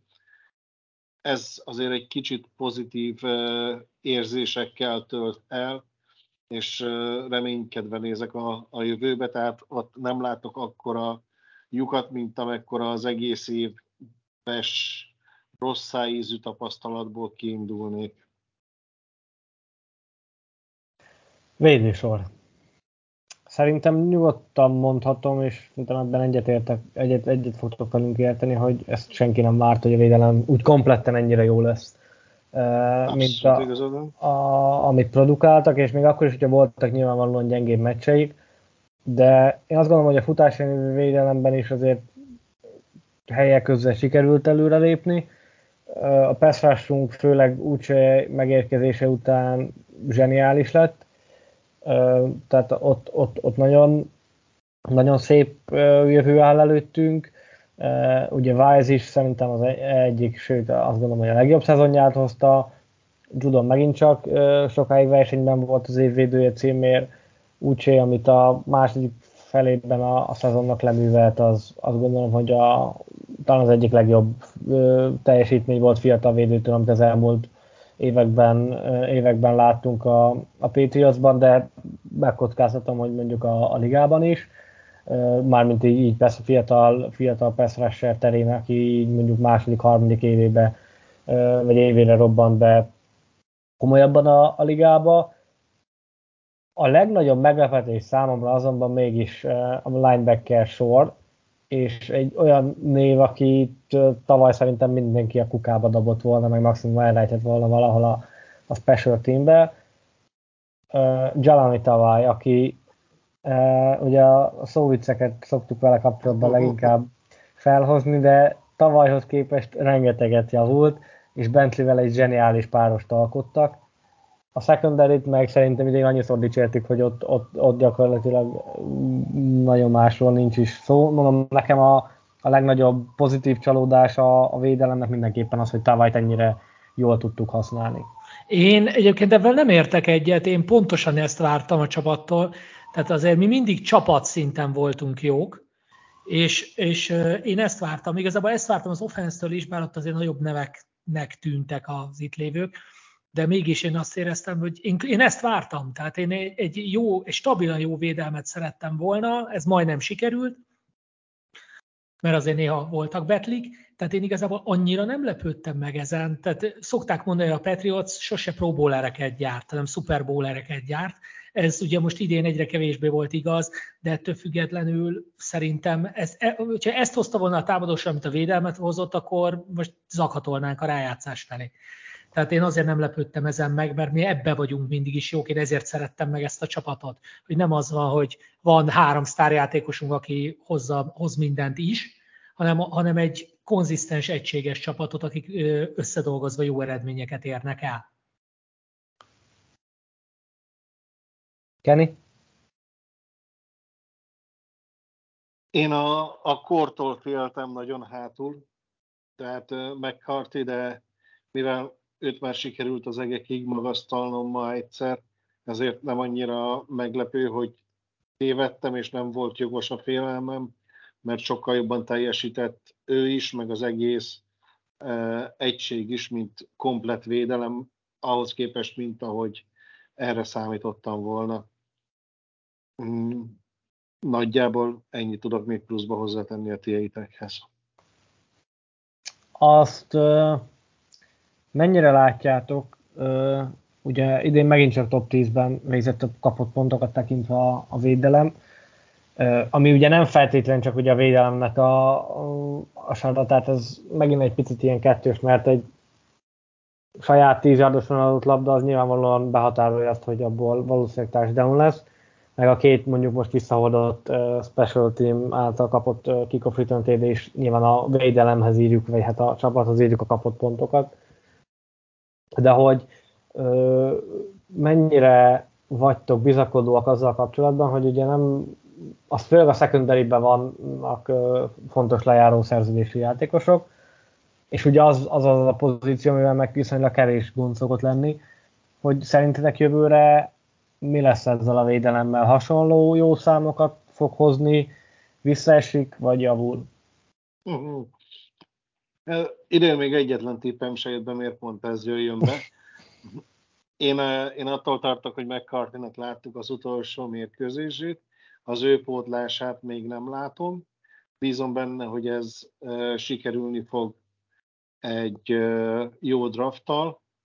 Nem hiszem, hogy szabad ügynök piacról hoznánk pótlást, és azon fog múlni az egész, hogy ott, ott hogy tudjuk a, az új embert majd beépíteni. Most ugye ezzel mondtam is valamit, meg nem is, tehát összegezve szerintem jövőre visszaesik a védelem, és a, a secondary fog egy picit safety szinten megrogyni.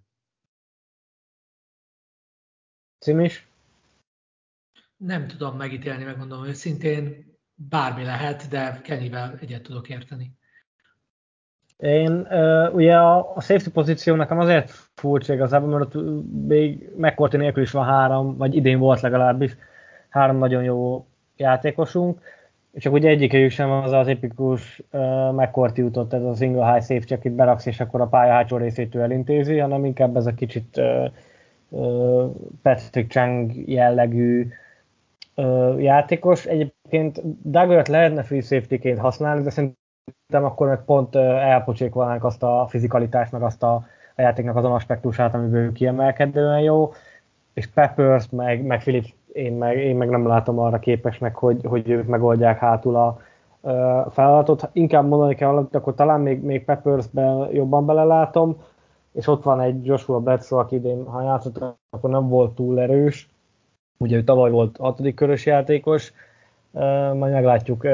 Én is azt gondolom, hogy kell egy ilyen tipikus single high safety ebbe a, ebbe a csapatba, aki így egy az egyben. Nem, nyilván fogja tudni azt hozni, mint McCourty, de de, de, de jó lesz, és, és meg fogja oldani a, a feladatát. Így én azt mondom, hogy jövőre tovább fogunk javulni, én azt gondolom legalábbis kapott pontokban mindenképpen. Aztán majd, majd meglátjuk, hogy, hogy kinek lesz igaz a jövő. Hát reméljük, hogy nem ilyenkor, hanem mondjuk egy hónappal később, de amikor 2024. februárjában majd erre, erre reméljük, hogy, reméljük hogy, hogy visszatérünk. És akkor a végére maradt a, a speciális egység. Mm-hmm. Mm, és nem tudom, hogy ide kell-e annál többet mondani, mint hogy idén három kickoff return TD, azt hiszem, hogy volt blokkolt punt is, amit az ellenfél blokkolta, és ugye visszahordta a, a, a, talán a Raiders meccsen, hogyha jól emlékszem. Uh, úgyhogy volt itt gond bőven. Ugye tavaly is előjött... És ne felejtsük el még azokat az eseteket, amikor az ellenfél pantolt volna, mi meg neki rohantunk. Az és, meg a másik. És ezért legalább egy mérkőzésünk ment el, de összességében az is lehet, hogy kettő. Ugye ez már tavaly is, ugye tavaly is Kemek Ford volt az edző, úgyhogy ezért is mondtuk azt szerintem mind a hárman, hogy, hogy jövőre neki nem biztos, hogy nem, nem biztos, megfordítom, vagy biztos nem kéne elkezdeni a... a én, a még, én még nem úgy, hogy majd most. Ja, jó, én akkor bocsánat, lelőttem, lelőttem a poént, akkor majd csak, akkor majd csak most mondod. De hogy... Hát uh, lefog, judge, remélem, judge hogy lefogta az utolsó akkordot a gitárján. Így van, így van. Na most mond is, akkor átadom a szót. Nem, mert igazából, igazából nem tudok itt ennél többet mondani, tehát hogy Kenny nagyon jól megfogalmazta már jó pár perccel ezelőtt, szerintem ez, ez így nem jó. Tehát, hogy, és ráadásul ugye Belicsikről beszélünk, aki nagyon háklis a special teamre. Csodálom egyébként, hogy ilyen sokáig hagyta. Gondolom úgy volt vele, hogy jó, évvégéig kihúzunk. Hát igen, a szezon közepén nem is, nem is. Azért is Patris, hát ugye erős kérdezték, de mondta, hogy szezon közben már itt, és építik az is van túl nagy változtatásokra. Meg ugye most megbontja azt az egységet, akkor oda valakit be kell rakni, hogyha berakja Judge-ot, akkor nincsen irányítóedző, akkor oda is kell, tehát hogy e, ez nyilván azért, azért volt necces, most itt a vége a szezonnak, most meg lehet ezeket a, ezeket a dolgokat lépni, és akkor még ott van ugye egy, egy nagyon erős kérdőjel a, a Pant, Panther szerepére, ugye Bailey-t felfüggesztette a csapat, mert ő akart játszani, az edzőstáb azt mondta, hogy még nincsen készen, megbüntették. Nem fordítva? Nem, én úgy, tud, én úgy olvastam, hogy, hogy ő azt mondta, hogy készen van, és az edzőstáb meg azt mondta, hogy nem, de lehet, hogy rosszul. Én, én legalábbis nekem ez rémlik. Hát mindegy, az a lényeg, hogy ott, ott áll a balhé, most, most már nincsen felfüggesztve, most már levette arról a, arról a listáról a, a csapat, ugyanúgy, mint a másik idézőjelben jó madar a Jack Jones-t, akinél szerintem egy kicsit megkült mindenkiben a, a végén, amikor azt olvastam, hogy elég, elég balhés játékos volt már az egyetemen, és úgyhogy nem, nem kéne nagyon, hogy, hogy itt, itt, itt újabb balhé legyenek, mert akkor úgy kirakják, mint macskát, mm, és egyébként meg egy nagyon jó cornerback, ezt láthattuk idén, amikor játszott, illetve van még, van még Nick Folk, aki mm, én nem nagyon érzem, hogy jövőre, jövőre a mi játékosunk lenne. Spórolni is lehet rajta, meg én, én nagyon félek attól, hogy neki a lába az, az ennyi volt, és, és már látszott a szezon végén, hogy, hogy nem bírja, és ha még a szezont el is kezdi, de ha december-január táján elkezdi majd rugdalni a field goaloknál rövideket, meg a melléket, akkor, az, akkor inkább hozzuk valakit szeptemberbe, aki, aki végigbírja a szezont. Nick Falknál igen, látom, annyira kell azért figyelni, mondom, hogy ő elmondta magáról, vagy őróla mondták el, most már így pontosan nem tudom, hogy minél kisebb erőt tesz bele, annál pontosabb, és ő nem rugdalja fölfelé, mármint magasba a közeli mezőnygólokat sem, hanem egyszerűen éppen, hogy elég, ezért lehet néha egy kicsit csalóka. Tudom, voltak olyanok, amikor be kellett volna rúgni, és rövid lett, ott lehet, hogy elszámolta, lehet, hogy tényleg hogy a, a lábereje, az biztos, hogy meg fogják versenyeztetni. Nem merem kijelenteni így egyértelműen, mint ahogy te tetted, hogy jövőre nem lesz a rúgó játékosunk. A valószínűsége az nagyon-nagyon nagy. Szerintem is. Díjazzunk, srácok! én azt mondom, és akkor úgy lesz, mint tavaly, évjátékosa, év csalódása, év pillanata, illetve év és hogyha akartok, akkor, akkor nyugodtan indokoljatok is, hogy, hogy miért pont ő, vagy, vagy miért nem, vagy mi kin gondolkoztatok meg, és végül mi döntött a, amellett, aki, akit választottatok. Kenny fogja kezdeni, aztán jön Cims, és a végén pedig, végén pedig én fogom mondani. Az első kategória az évjátékosa, Kenny. Mivel nem mondtad, hogy válasszunk a labda mindkét oldaláról, ezért nálam Judon. Uh-huh. Szintén. Annak, el, annak ellenére, hogy a, a, a szezon utolsó néhány mérkőzésére egy kicsit elfogyott és eltűnt, de az év elején, közepén, nem tudom, 12-14. hét magasságáig, azért ő volt az, aki, aki a lelke volt a csapatnak, amikor én a mérkőzést néztem. Az ő játéka volt az, ami, ami segített túllendülni a pontokon. Amikor kellett egy szek, akkor ő szállította, és végül 15 és fél szekkel zárt ebben az idényben. Nálam, nálam Matthew Judon az évjátékosa. Dupla aztán, mert nála tavaly is ő volt egyébként a, az évjátékosa. Most a miket, miket fel nem jegyzel, egy, egy táblázatban van, csak külön lapon, a, vagy külön munkalapon az Excel, úgyhogy visszapörg. Onnan másoltam át a, a táblázatot idénre, úgyhogy azért Na. csak átkattintottam, úgyhogy itt, itt van nem, minden. Nem, Judon nem tudják le, letaszítani a, a posztról, de mondd, hogy érdemtelenül. Nem, abszolút, abszolút nem. Én is nálad, nálad is Judon? De egyértelműen, tehát ez nekünk nagyon kellett, ez, ez a játék, amit ő csinált idén, ez borzasztóan szükség volt rá. Hát én komoly bajban voltam, mert uh, nyilvánvalóan is a, a védő oldalról uh, próbáltam választani, uh, mert azt gondolom, hogy a támadó, vagy a védőkre nézve uh, ez kicsit uh, fájdalmas lett volna, hogyha, ha, még, ha mégse onnan, és az a helyzet állt elő, hogy én is duplázok, uh, ugyanaz a, az évjátékosa nálam is, mint, mint tavaly, és nem Jalani tavaly, mert ugye ő tavaly még nem volt annyira jó, Kyle Dagger. Hát nem tudom, hogy van-e még egy olyan játékos, aki a Patriotsnál ilyen előélettel indul, és most a, a pozíciójára, pozíciójára és a, a draft körére gondolok elsősorban, ugye a hm. második körös defensive backek uh, ugye rend, rendre basztok lettek a, a csapatban, és emlékszem, amikor ugye ő egy azt hiszem, hogy harmadosztályú egyetemről érkezett, de lehet, hogy másodosztályú, most ez, ez így pont nincs meg a fejemben.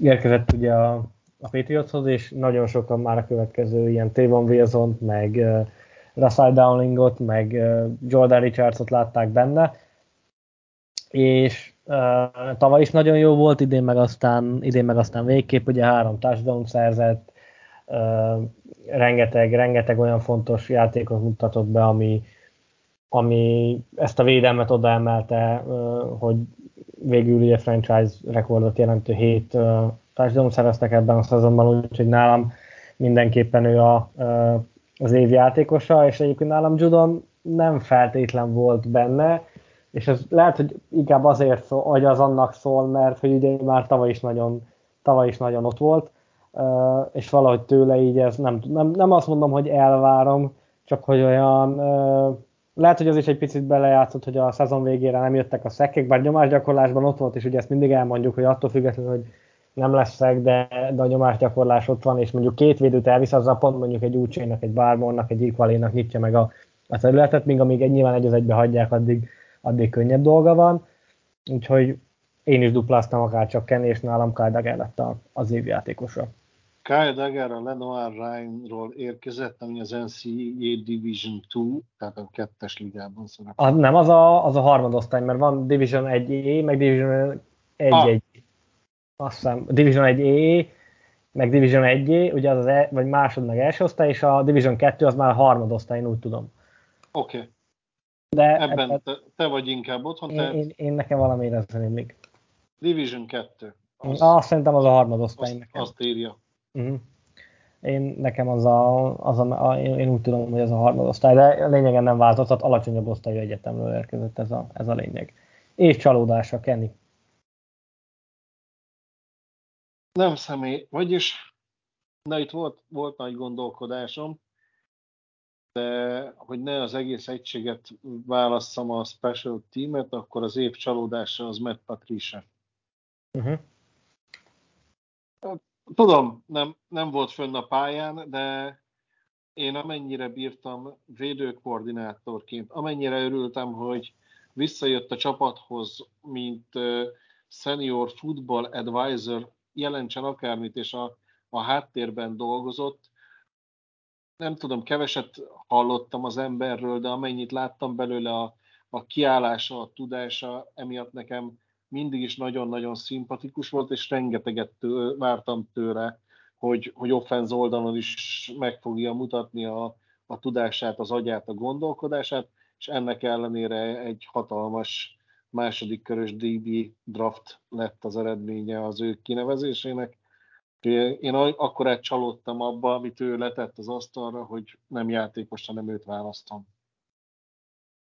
Cím is. Nálad ki a Ö, szeretnék erre reagálni először. Matt Patricia nekem nem volt csalódás, mert én számítottam arra, hogy belebukik. így, így, pontosan. Tehát én nem azt mondom, én, én reménykedtem egy jobb eredménybe, tehát nekem inkább meglepetés lehetett volna, mint csalódás. Tehát a csalódás az én számítottam, hogy esetleg erre, ebbe belefutunk. Nekem a korábban beszéltek okán, meg Jones volt a csalódás, de igazából nem volt látványosan rosszabb, de mégis tudod, ez az érzés. Hogy, az érzés, hogy aha, érzés, az Úgyhogy én meg Jones-t, meg Jones szavazom meg ide. Egyetért, tehát el tudom fogadni, amit mondasz, és amikor a csalódásomat próbáltam alátámasztani vele kapcsolatban, és megnéztem a számokat, akkor kellett rájönni, hogy a csalódás faktor az inkább emocionális, mint, mint hogy számok alapján Ezt elfogadom, lenne. ezt elfogadom. És, és tudok együtt élni a te választásoddal, és én én nálam azért esett ki a, a legrosszabbak közül idén. Ugye a special teamet nehéz lett volna lehúzni, special teamből meg nem lett volna szép dolog Matthew Slater-t megnevezni, mert nem egy emberes történet volt semmiképpen, tehát az meg sem fordult a fejembe, hogy őt, őt nevezzem erre. Bármilyen és, és kíváncsi leszek, bocsánat, csak egy kíváncsi vagyok, hogy az új csapatkapitány mikor fog először írást tippelni. Ja, hát remélem, hogy sose.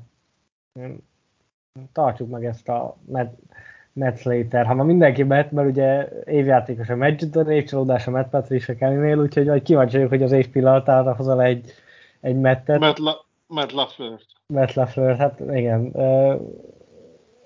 Úgyhogy bármennyire is meglepő, így áttér az én uh, idézőjeles díjamra.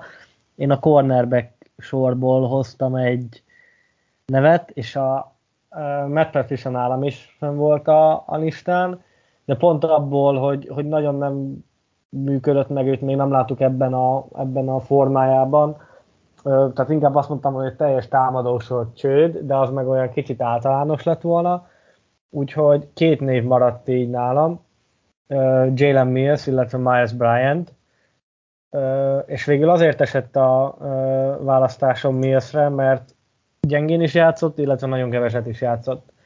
Tehát sérülésekkel is küzdött, és az a jó második számú cornerback, aki tavaly volt, ugye erről beszéltünk, hogy tavaly a, azt hiszem a 34. legjobb cornerback volt a, a ligában, tehát a egyik legjobb második számú cornerback, az idénre teljesen, teljesen benullázódott, és azt hiszem, hogy a PFF-nél a liga tudom, öt legrosszabb cornerbackje között van. Keveset is játszott, ugye ágyéksérüléssel is küzdött, de nagyon ott volt szerintem határának, hogy játszunk csak valamilyen nem, mert ugye nem raktuk ö, ö, sérült listára, tehát ö, edzegetett, meg, meg ö, ha csak limitáltan is, de, de aztán végül nem, nem lépett pályára, úgyhogy nálam, nálam Jalen Mills a, a, a 2022-es szezon csalódása. Év pillanata. Év pillanata, Kenny. Év, év pillanatom, ott próbálom megfogalmazni a gondolatomat, hogy, hogy jó legyen. Ez hát egy eléggé siralmas szezon volt, és nem annyira éket be egyetlen touchdown, vagy ilyesmi sem az én emlékezetembe. Viszont most a legutolsó mérkőzésem, mivel mccarthy nagyon szeretem, a, amikor az az valószínűleg utolsó mérkőzésen megszerezte az interception, az nálam ö, olyan emocionális ö, pillanat volt, körülbelül, mint neked, amit meséltél, hogy amikor Myers megszerezte végre az első TD-jét. Uh-huh. Tehát itt, uh, itt a, a, a nagyöreg tiszteletére is az, a, az tényleg annyira jó érzéssel töltött el, amikor ott sikerült neki, hogy, hogy ez az, ami még lehet, hogy így az utolsó hét miatt élénkeni a bennem, de most két napja gondolkozom, hogy, hogy az egész évből emlékszem-e még valamire, ami, ami ennyire megragad bennem, de majd most ti még felhoztok két másik eseményt, és hát ha azt mondom, hogy igen, az is lehetett volna, de én így most megmaradok ennél a, a McCarthy interceptionnél, azért, mert feltételezem, hogy az utolsó meccsén az utolsót húzta be. Szuper. Simis? Hát nekem teljesen egyértelmű, nekem a Marcus Jones-os visszahordos, visszahordott punt return TD volt az, ami, ami a év élménye volt. Mert, mert egyszerűen, tehát utoljára akkor üvöltöztem így meccsnézés közben, amikor elkapta az interception-t, a, úristen, most tisztára szégyellem magam, mint teszem a szív. Mal- így van, Malcolm Butler interception-nél üvöltöztem így. Ez, tehát ez, hogy ilyen, ilyen teljesen szerencsétlen, szenvedős meccs, teljesen nem lesz semmi ebből, megint, zé, megint szerencsétlegedünk a Jets ellen, basszus, a Jets ellen, és ez a visszaordott TD, ez, ez, ez nekem ilyen felrobbanás erejű volt. Nekem ez volt az év pillanata. Nálam is abszolút.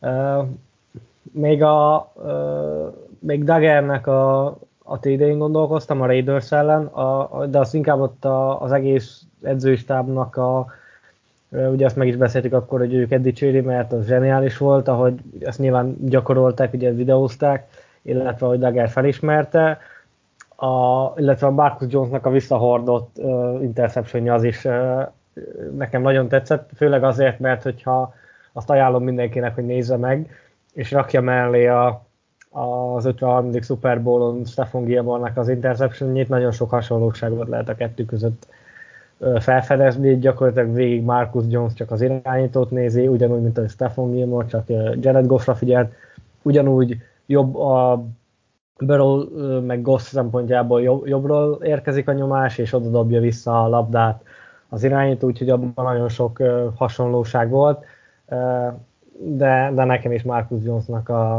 a punt return TD, mert az tényleg egy annyira váratlan szituációban, amikor már mindenki készült a hosszabbításra, meg az, hogy itt 3-3 lesz, azt majd valahogy kiszenvedünk, egy valamelyik csapat ki fog szenvedni egy, egy mezőny volt, és akkor valahogy vége lesz, vagy, vagy X lesz. De nem, úgyhogy nálam is, nálam is Marcus Jones uh, punt return TD-je vitte a, a primet. És akkor egy kategória maradt még a végére, az év meccse. Nálatok melyik meccs volt? Kenny. Hát itt is végignéztem, hogy azért idén nem nagyon vitézkedtünk annyira. Először azt gondoltam, hogy a, a Pittsburgh megverése 17-14-re a második héten ott még úgy nézett ki, hogy a Pittsburgh akár erős is lehet, aztán végül ugye csak előttünk végeztek, ha jól emlékszem, pont egyel. Először az fordult meg a fejembe, de aztán egy kicsit átgondolva a Detroit, aki csodálatos feltámadáson ment keresztül a, a szezonban, majdnem bejutottak a rájátszásba, utolsó héten megverték a Green Bay-t, ellenben nekünk sikerült őket lenullázni, és hogyha idén nem a támadóink vitték a primet, hanem a védőink, akkor legyen a Detroit elleni e, mérkőzés azért, mert ott, ott nullán tudtunk tartani egy ellenfelet, ami az NFL-ben mindig nehéz és mindig megsüvegelendő védő teljesítményt mutat. Cimis? Hát én bajba vagyok. Én bajba vagyok, mert uh, igazából nem tudok egyértelmű uh, választani. Um, volt, voltak szép, azért a Detroit Lions elleni az valóban egy, egy ö, szép, szép választás, hogy, így, hogy ne azt mondjam, hanem valami mást mondjak. Én talán azért a Cardinals elleni győzelmet mondom, mert úgy már ez a két vereség után végre nyertünk egyet kényelmesen, azért ez egy kicsit így megnyugtatóbb volt. Még akkor is, hogy utána elvesztettünk két meccset, de egy picit ez így, így, így egy ilyen megnyugtató érzés volt. Tehát, ha nem a Detroit Lions elleni nullázást nézzük, akkor, akkor én talán azt mondanám. Nálam három meccs volt úgy igazából benne a pakliba, nyilvánvalóan a, a Lions elleni. Nálam ott volt még egyébként a Browns elleni mérkőzés, mert ott nagyon tetszett a, az, hogy a, amit elterveztünk, azt tökéletesen végre tudtuk hajtani, és ott látszott szerintem a legjobban, hogy nagyon sok múlik a, a play callingon, így utólag visszatekintve is ezt szerintem el lehet mondani, hogy ott, ott olyan gameplannel mentünk fel a, a pályára, ami látszott, hogy tökéletesen arra volt ö, beütemezve, arra volt fölépítve, úgy volt összeállítva, hogy, hogy egy ilyen védelem mellett tudtuk, hogy mik a Brownsnak a gyenge pontjai, nagyon jó kiaknáztuk, amikor kellett, akkor, akkor passzoltunk, működtek a play action passzok, amik egyébként az egész szezonban nagyon jól működtek, valami mégis nagyon keveset használtuk, úgyhogy nálam a Browns ellen is, ott mondom főleg a támadósor miatt, illetve a Colts ellen, meg főleg a, a, ugye a védelem miatt, de mivel egy unblock az év meccsét kell megtalálni, és ahol mind a két aspektusában, mind a három aspektusában jók voltunk a játéknak, az a, az a Lions elleni találkozó, ugye a, a, ami ugye, ahol nulláztuk a, a, az ellenfelet, úgyhogy nálam is a, a Lions lett a, vagy a Lions elleni találkozó lett a, az év meccse, úgyhogy ezek lettek a mi díjazottjaink, majd kirakom szokás szerint a táblázatot a, a podcast alá a honlapon, és akkor lehetne, vagy megírhatjátok ti is a ti jelöltjeiteket. Mielőtt azonban végére érnénk a szezonzáró adásunknak, még egy, illetve bocsánat, két dolog, mert ugye múlt heti eredmény nem mondtam el, azt Kenny 4-2-re nagyon simán behúzta, és most megmondom. Mit találtam telibe ennyire? Egyedül a spreadet nem találtad el. Ugye az interception is bőven, bőven meg lett, mert ugye négy interception volt, a passzolt touchdownok számát is, is eltaláltad, nem volt elhibázott rugás, és az összpontszámot is ö, eltaláltad, hogy fölötte leszünk, úgyhogy 4-2-re vitted. Annyi, hogy ö, az összesítést azt elfelejtettem megcsinálni, de így nagyjából rátekintve a, a számokra talán egy olyan hét volt, ahol én nyertem, úgyhogy, úgyhogy azt megnyerted, úgyhogy ezúttal is, ezúttal is gratulálok. Hú, uh, majd megisszuk egyszer. Majd egyszer megisszuk. Pont mondom, pontos számot nem fogok tudni, de, de majd a podcast alá ki fogom rakni, mert azt is addigra, addigra majd megcsinálom, úgyhogy ott, ott látható lesz. Úgyhogy ez egyik dolog. A másik meg, amit a, a podcast elején már megígértem, hogy beszélünk egy picit a, a lejáró szerződésű játékosainkról, akik jövőre nem biztos, hogy a, a csapatnál lesznek.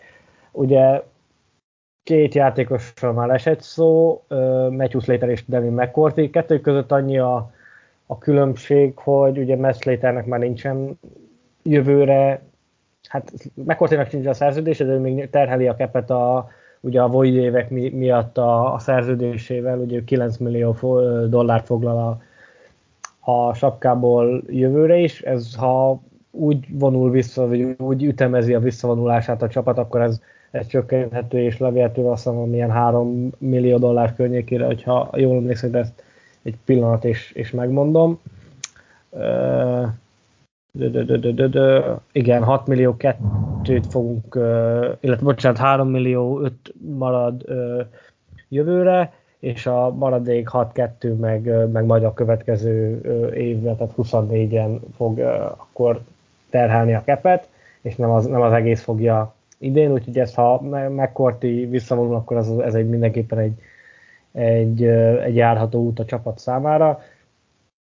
Ugye annyi a ö, különbség, hogy Matthew Slaternek nincsen jövőre szerződése, tehát ő ebből a szempontból nem terheli a kepet. Ha visszavonul, akkor idézőjelben semmiféle probléma nincsen, legalábbis ami a, a szerződését illeti nyilvánvalóan a, az ő személyt az borzasztó ö, nehéz lesz majd, meg az ő játékát borzasztó nehéz lesz majd pótolni. Azt gondolom, hogy kezdjük talán meyers aki majd aztán megcáfoltak, de én gondolom, hogy a legfontosabb szabad ügynökünk talán jelenleg a, jelenleg a rosteren, még akkor is, hogyha ott van egy Jonathan Jones, aki idén szintén nagyon, nagyon-nagyon jól játszott.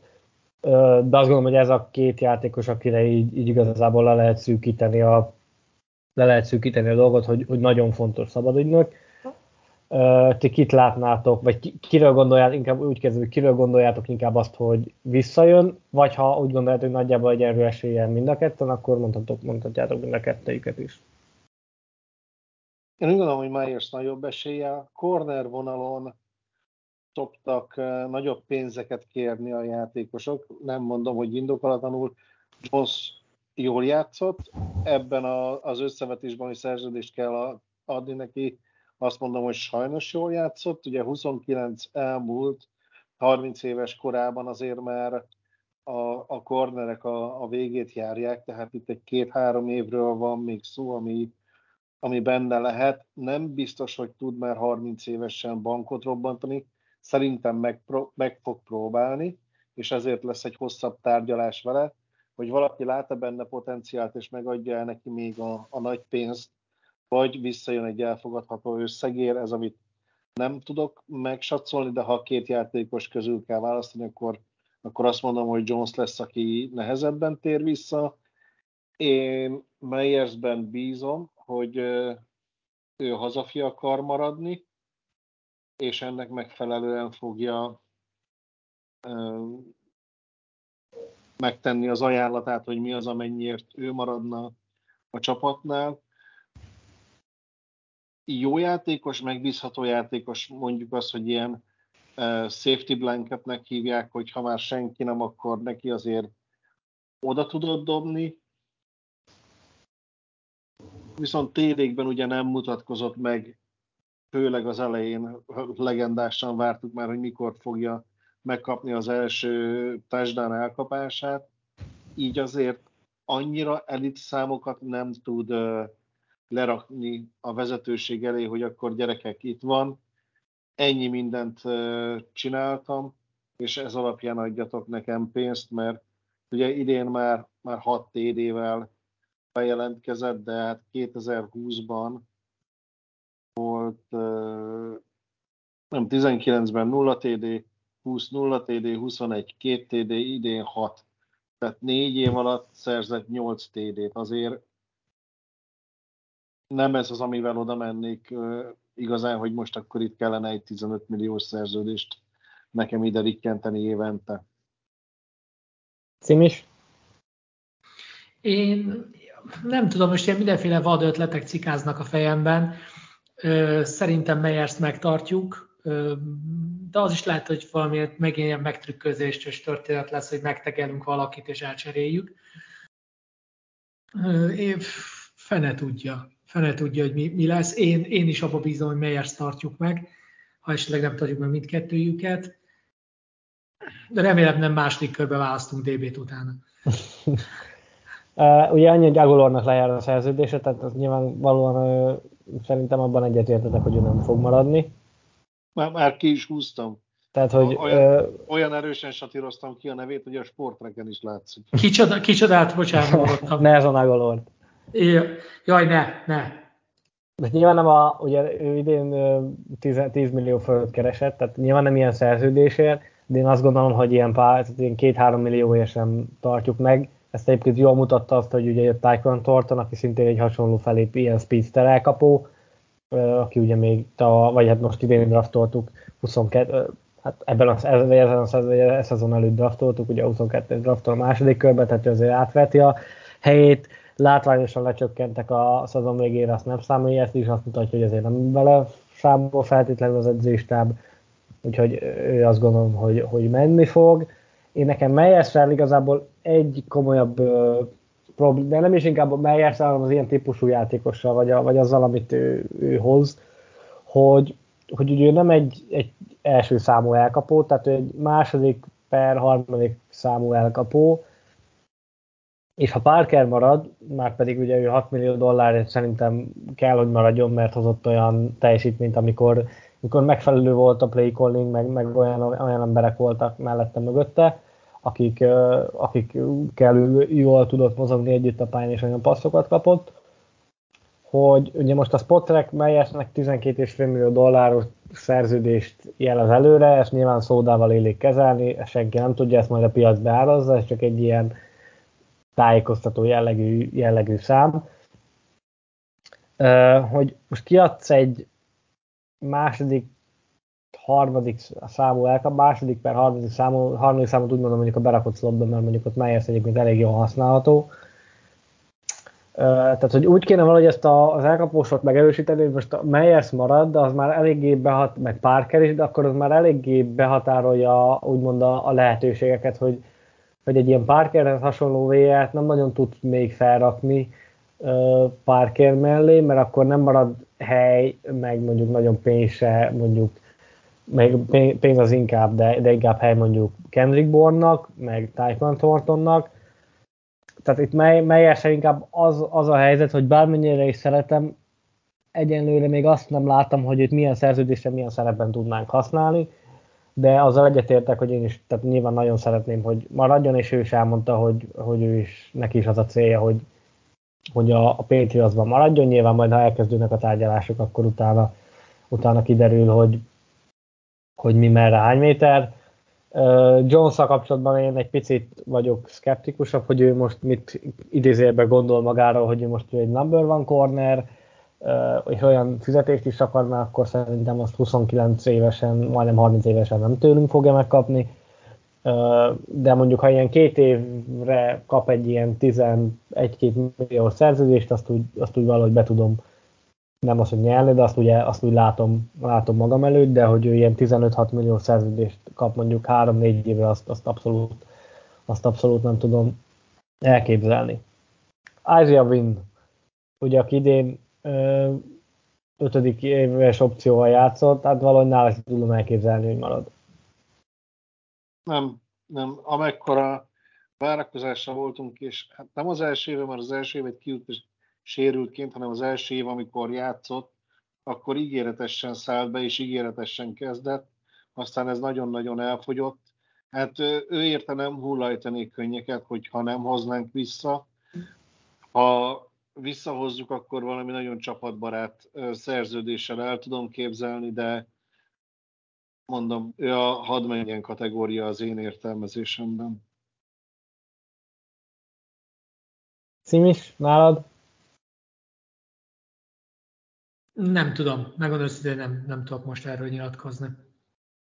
Én azért gondolom egyébként, hogy ő menni fog, mert nyilván ő szeretne azért nagyobb pénzt. Tehát neki ez az, az első és könnyen lehet, hogy utolsó szerződése, hogyha továbbra is ilyen sérülései, vagy ennyi sérülése lesz, tehát hogy azt meg megint csak nem látom, hogy mi adnánk meg neki a, azt, a, azt a tavaly vagy tavaly előtt nagyobb biztonsággal mondtam volna, hogy igen, ő, ő nem egy elit, de egy, egy jó támadófalember, egy jó tackle, aki megfelelő rendszerben, megfelelő támadófalban, de megfelelő társak mellett egy jó top 15-ös tackle tud lenni, ami azt gondolom, hogy, hogy, hogy egy elég jó teljesítmény, de aztán a sérülések, az is már mutatott valamit, hogy átmozgott jobb oldalra, az, az, az nem tetszett neki nyilvánvalóan, látszott is a mozgásán, hogy ő mintha a másik irányba akarna fordulni, úgyhogy, úgyhogy őt valamiért őt nem gondolom. Még egy dolog, ugye másik oldalon meg Trent Brown, neki van szerződése, de 6,5 millió dollárt lehetne spórolni a kivágásával. A kérdés, hogy ennyire találnánk a helyére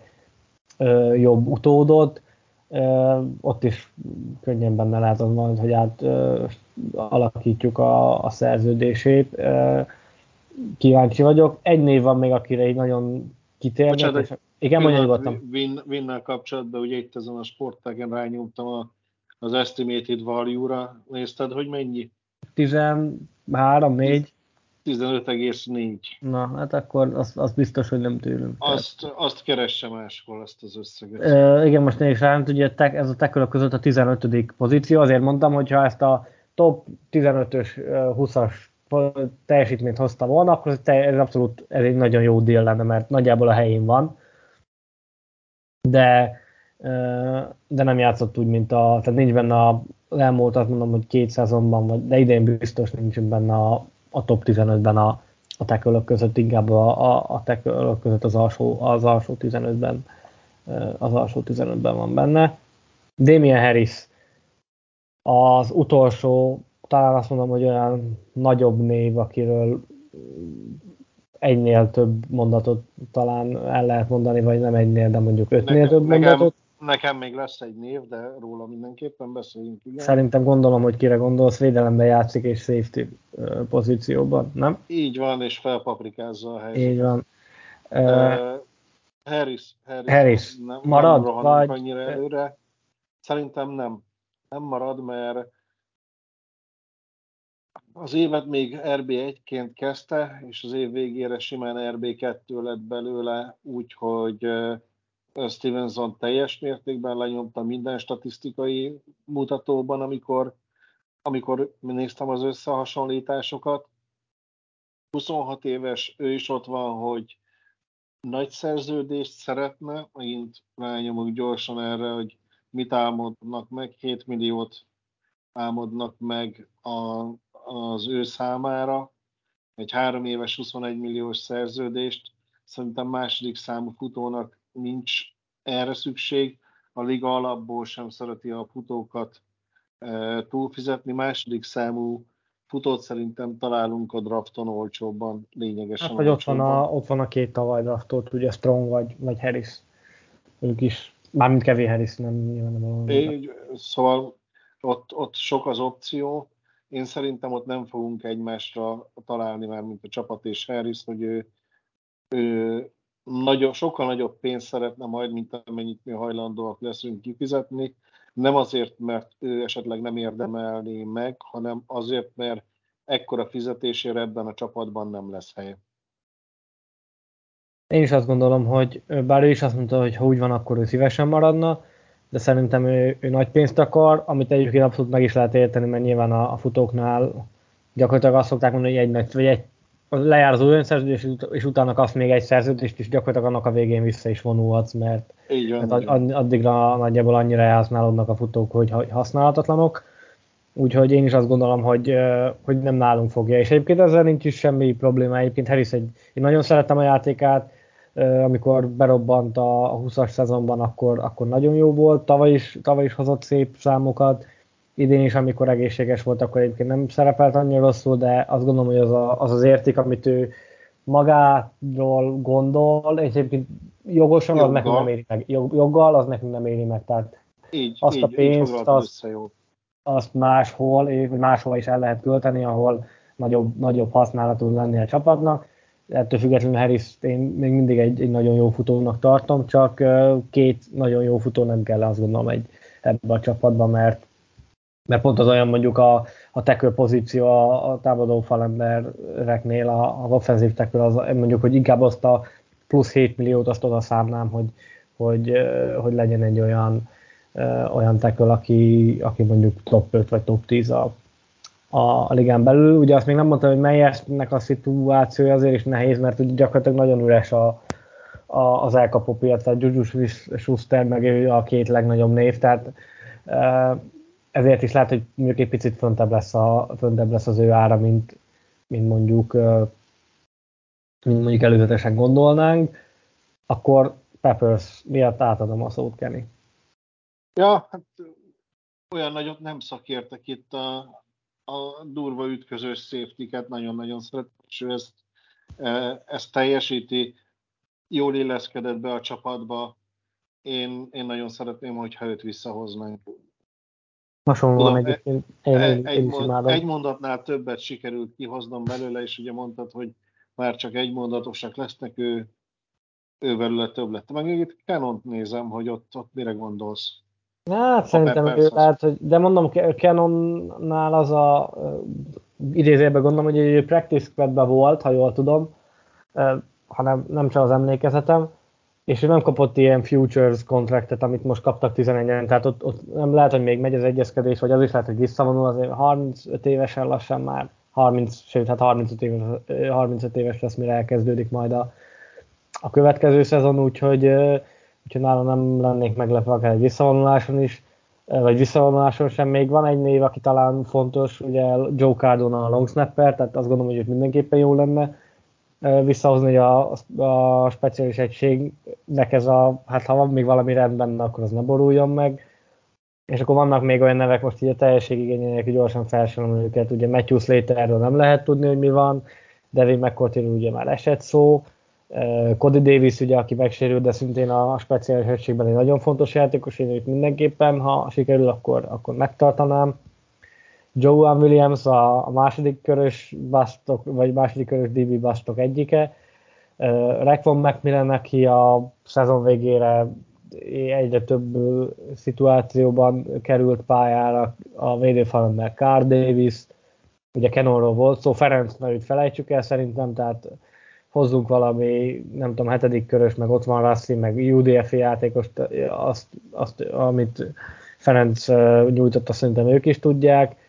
Ugye Conor McDermott, akit a, annól még mi dastoltunk, aztán most az utolsó pár meccsen a Jets uh, practice squadjéből került hozzánk, és végigjátszotta azt a pár meccset, ugye jobb oldali tackle pozícióban.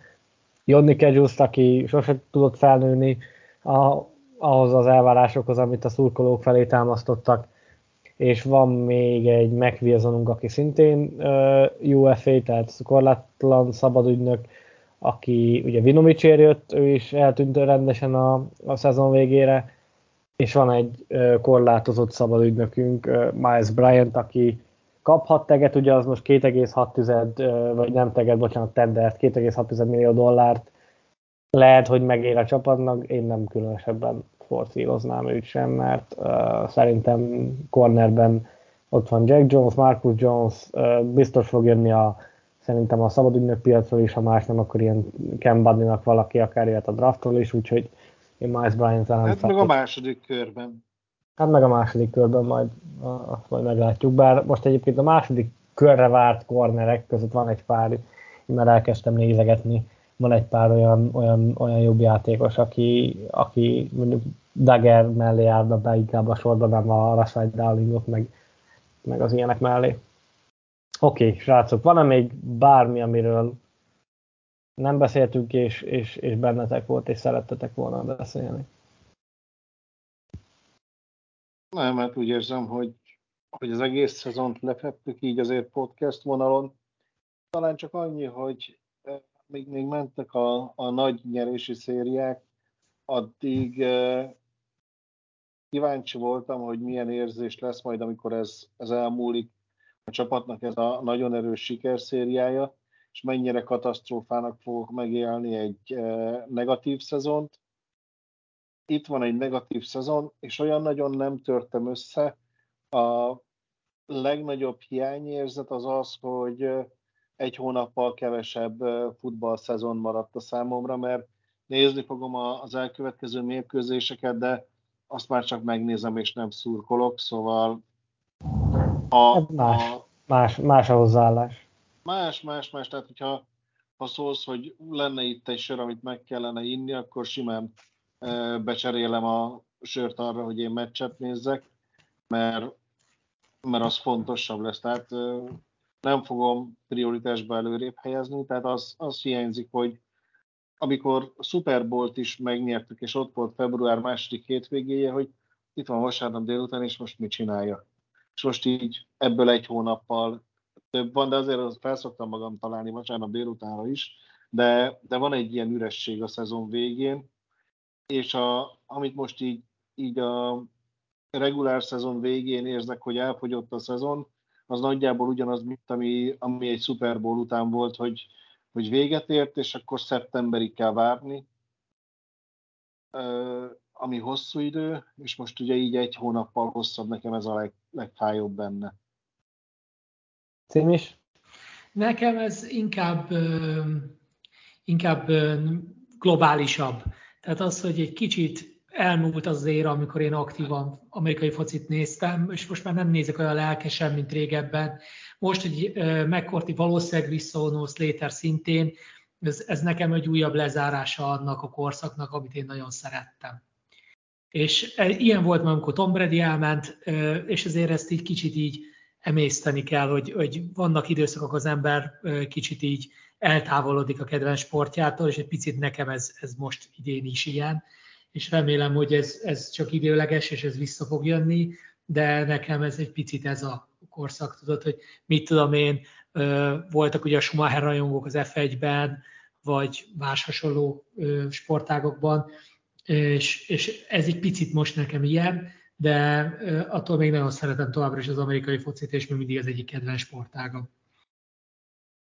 Uh, jól összefoglaltátok egyébként. Uh, igen, talán az a legrosszabb, hogy itt most a, a nagyon hardcore, aki hajnalban is ugye a, a, alap, vagy a előszezonra fel kell, hogy a hét, aki meg inkább csak az alapszakaszon, meg 8 hónap uh, pihenője. Persze van egy van egy free agency, de ott azért mégsem meccseket játszanak, van egy, van egy combine előtte, ami nyilván a, a nagyon, nagyon hardcore szurkolókat, mert aki szereti, mint mondjuk én, én imádom, a, azokat jobban érdekli, tudom, ezt sokszor megkapod, mi a abban, hogy ott rohangálnak 40 yardokat, meg dobálják a paszt, meg stb.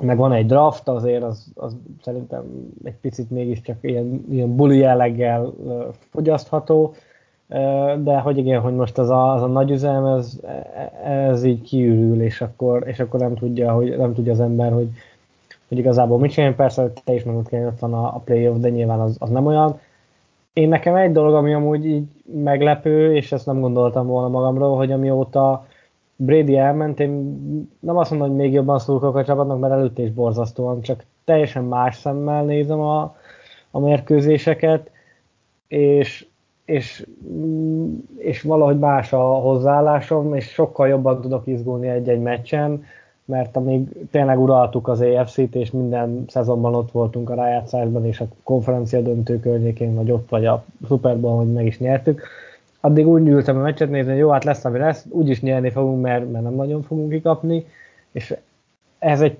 picit így most, nem azt mondom, hogy elvett az élményből, a, a, de most, most sokkal jobban tudok minden meccset külön-külön is élvezni. Nyilván én örülnék a legjobban, ha megint megint olyan do- domináns lenne a, a csapat, mint, mint volt, de mondom még egyszer, ezt leírtam már párszor, nagyon nagy téttel fogadnék rá, hogy, hogy nem lesz. És nem csak a Patriots, hanem talán még egy ilyen csapat, ami, ami a hosszú ideig ezt, ezt fogja tudni majd hozni. Úgyhogy ezzel a felütéssel zárjuk a, az idei podcast sorozatot erre a szezonra, és szerintem majd valamikor a free agency után fogunk legközelebb legközelebb jelentkezni, vagy ha eddig esetleg valamilyen borzasztó nagy dolog történik, ami, ami arra uh, sarkalna minket, hogy üljünk össze, akkor, akkor természetesen lesz adás, de most valahogy így a március, azt gondolom, hogy vége, közepe vége táját, azt a 20 a 20-30 között ezt lőjük be, amikor már ugye a free agency is egy picit lezajlott, és, és majd akkor beszélünk arról, hogy ki jött, ki ment, ki maradt, edzői fronton milyen változások vannak, de nyilvánvalóan a honlapon meg a, a Facebookon ezek a, ezeket ki fogjuk rakni, ezeket az információkat. Úgyhogy egy dolog maradt a végére, tavaly is tippeltünk, idén is tippelünk, ez lehet az, hogy ti mit éreztek, vagy azt is, azt is mondhatjátok, hogy kinek szurkoltok. ki nyeri a Super Bowl-t idén. Hm. Ma már a kollégák megkérdezték, én bemondtam a Green Bay Packers. ők morfondíroztak rajta egy darabig, hogy hát végül is szerintük a Rogers nem biztos, hogy feltámad annyira. Azt de be se jutottak rá. Be se jutottak, Kenny. Ja, hogy de, de csak nekem az volt a furcsa, hogy azt mondtad, hogy ma kérdezték, és hogy mondom már eltelt azért három nap azóta, hogy jó kettő. Azt hittem, hogy hamarabb le fog esni nekik, vagy hogy hamarabb fogod mondani azt, hogy ma kapta egy arcon hogy ők már kiestek, de folytasd akkor. Szóval pont néztem, ahogy a Detroit Lions legyalulja a Green Bay Packers-t, és az így, így megmaradt. Úgyhogy gondoltam, hogy kicsit megviccelem a kollégákat, és nekik beletelt egy pár másodpercbe, hogy, hogy összeszedjék ezt. Olyan furcsa, hogy számomra közömbös csapatok jutottak be, hogy az egy szem Tom Brady-nek tudok szurkolni, pedig nem vagyok az, aki felült a, a Buccaneers bandwagonra azért, mert oda átkerült Brady. Ha, ha nagyon kellett volna tényleg csapatot választani, akkor én komolyan gondoltam, hogy, hogy az NFC-ből egy, egy Green Bay Packers az, akit uh, szívesen nézek. Nagy ellenfelünk a Steelers, de ha ők bent lennének, nekik is szívesen szurkolnék, mert, mert baráti körben van, aki, van, aki oda szurkol de az összes többi csapat olyan, akivel nem tudok azonosulni, és még a Buccaneers sem olyan, hogy csapatszinten azonosuljak, az egy Brady miatt tudok nekik szurkolni, de szerintem ez körülbelül egy egyhetes történet lesz, és nem, nem ők fogják megnyerni az egészet. Ha a végső győztesre kell tippelni,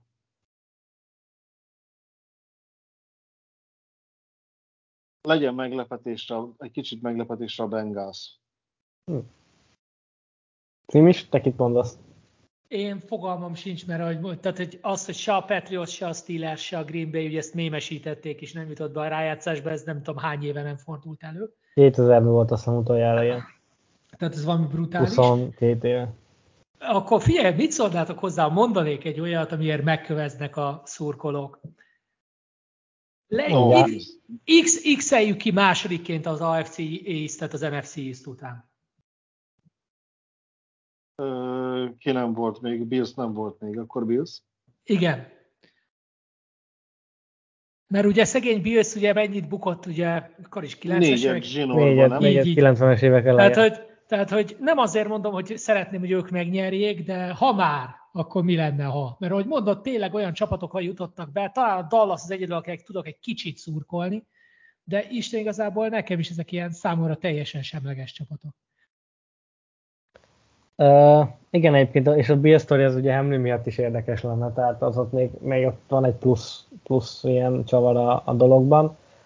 Uh, én a Bengalsnak fogok szurkolni. Uh, szerintem már tavaly is nagyon uh, zseniális volt, ahogy, ahogy amit, a, amit a rájátszásban nyújtottak, ugye megverték a Raiders-t, aztán a Titans-t és a, és a Chiefs-et, úgyhogy én nagyon sajnáltam, hogy, hogy nem sikerült nekik nyerni a, a döntőben, úgyhogy nekik szurkolok uh, idén is tavaly is a, szerintem a Wildcard, vagy a Division körtől már nekik szurkoltam.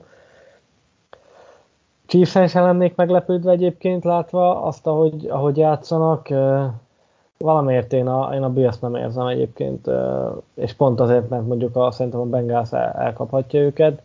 NFC oldalról a Vikingsban én nem tudok bízni, szerintem ők, ők nincsenek arra készen a Niners-ben Pörd miatt nem, mert azt gondolom, hogy ő ezt a, ha be is a rájátszásba, akkor ott jön a fal, ha meg hamarabb, akkor meg akkor kiesnek.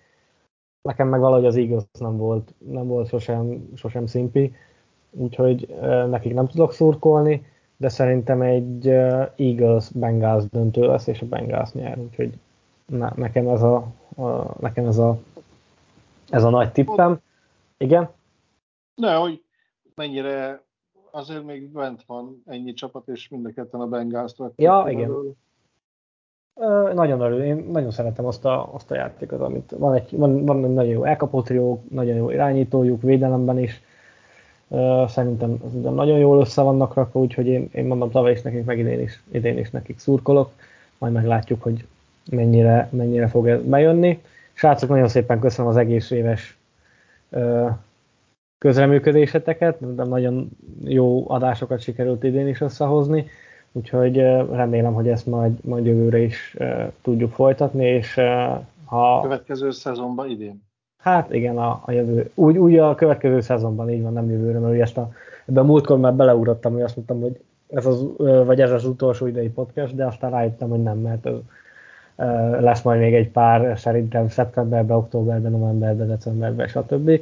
Úgyhogy a 2022-es podcast szempontból ennyi volt. Nagyon szépen köszönöm mind a kettőtöknek, hogy amikor tudtatok, akkor, akkor jöttetek és dumáltunk egy jót. Hát ez most ilyen hosszúra sikerült, de szerintem senki nem bánja, mert nyilván egy szezonzáróadás nem lehet egy vagy másfél órába belesűríteni, úgyhogy ha valaki nem tudja egyben, akkor majd végighallgatta, végighallgatta külön. Nagyon szépen köszönöm még egyszer mind a kettőtöknek, Kenny Cim is, hogy, hogy jöttetek, és a szurkolóknak pedig a, az egész szezonra kiterjedő figyelmet, és ahogy ígértem, majd március tájékán jövünk egy free agency elemző podcasttel, ahol beszélgetünk arról, hogy mi történt a hát nagyjából az, a, az, azt megelőző két és fél hónapban a, a csapattal, úgyhogy nézzétek a, a rájátszást, aki, aki szereti a, az, a jó amerikai focit, azért az, azt gondolom, hogy fog jó meccseket találni, és mi majd, a,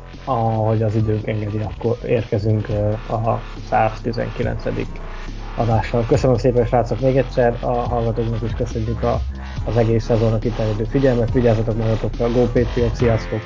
Sziasztok! sziasztok.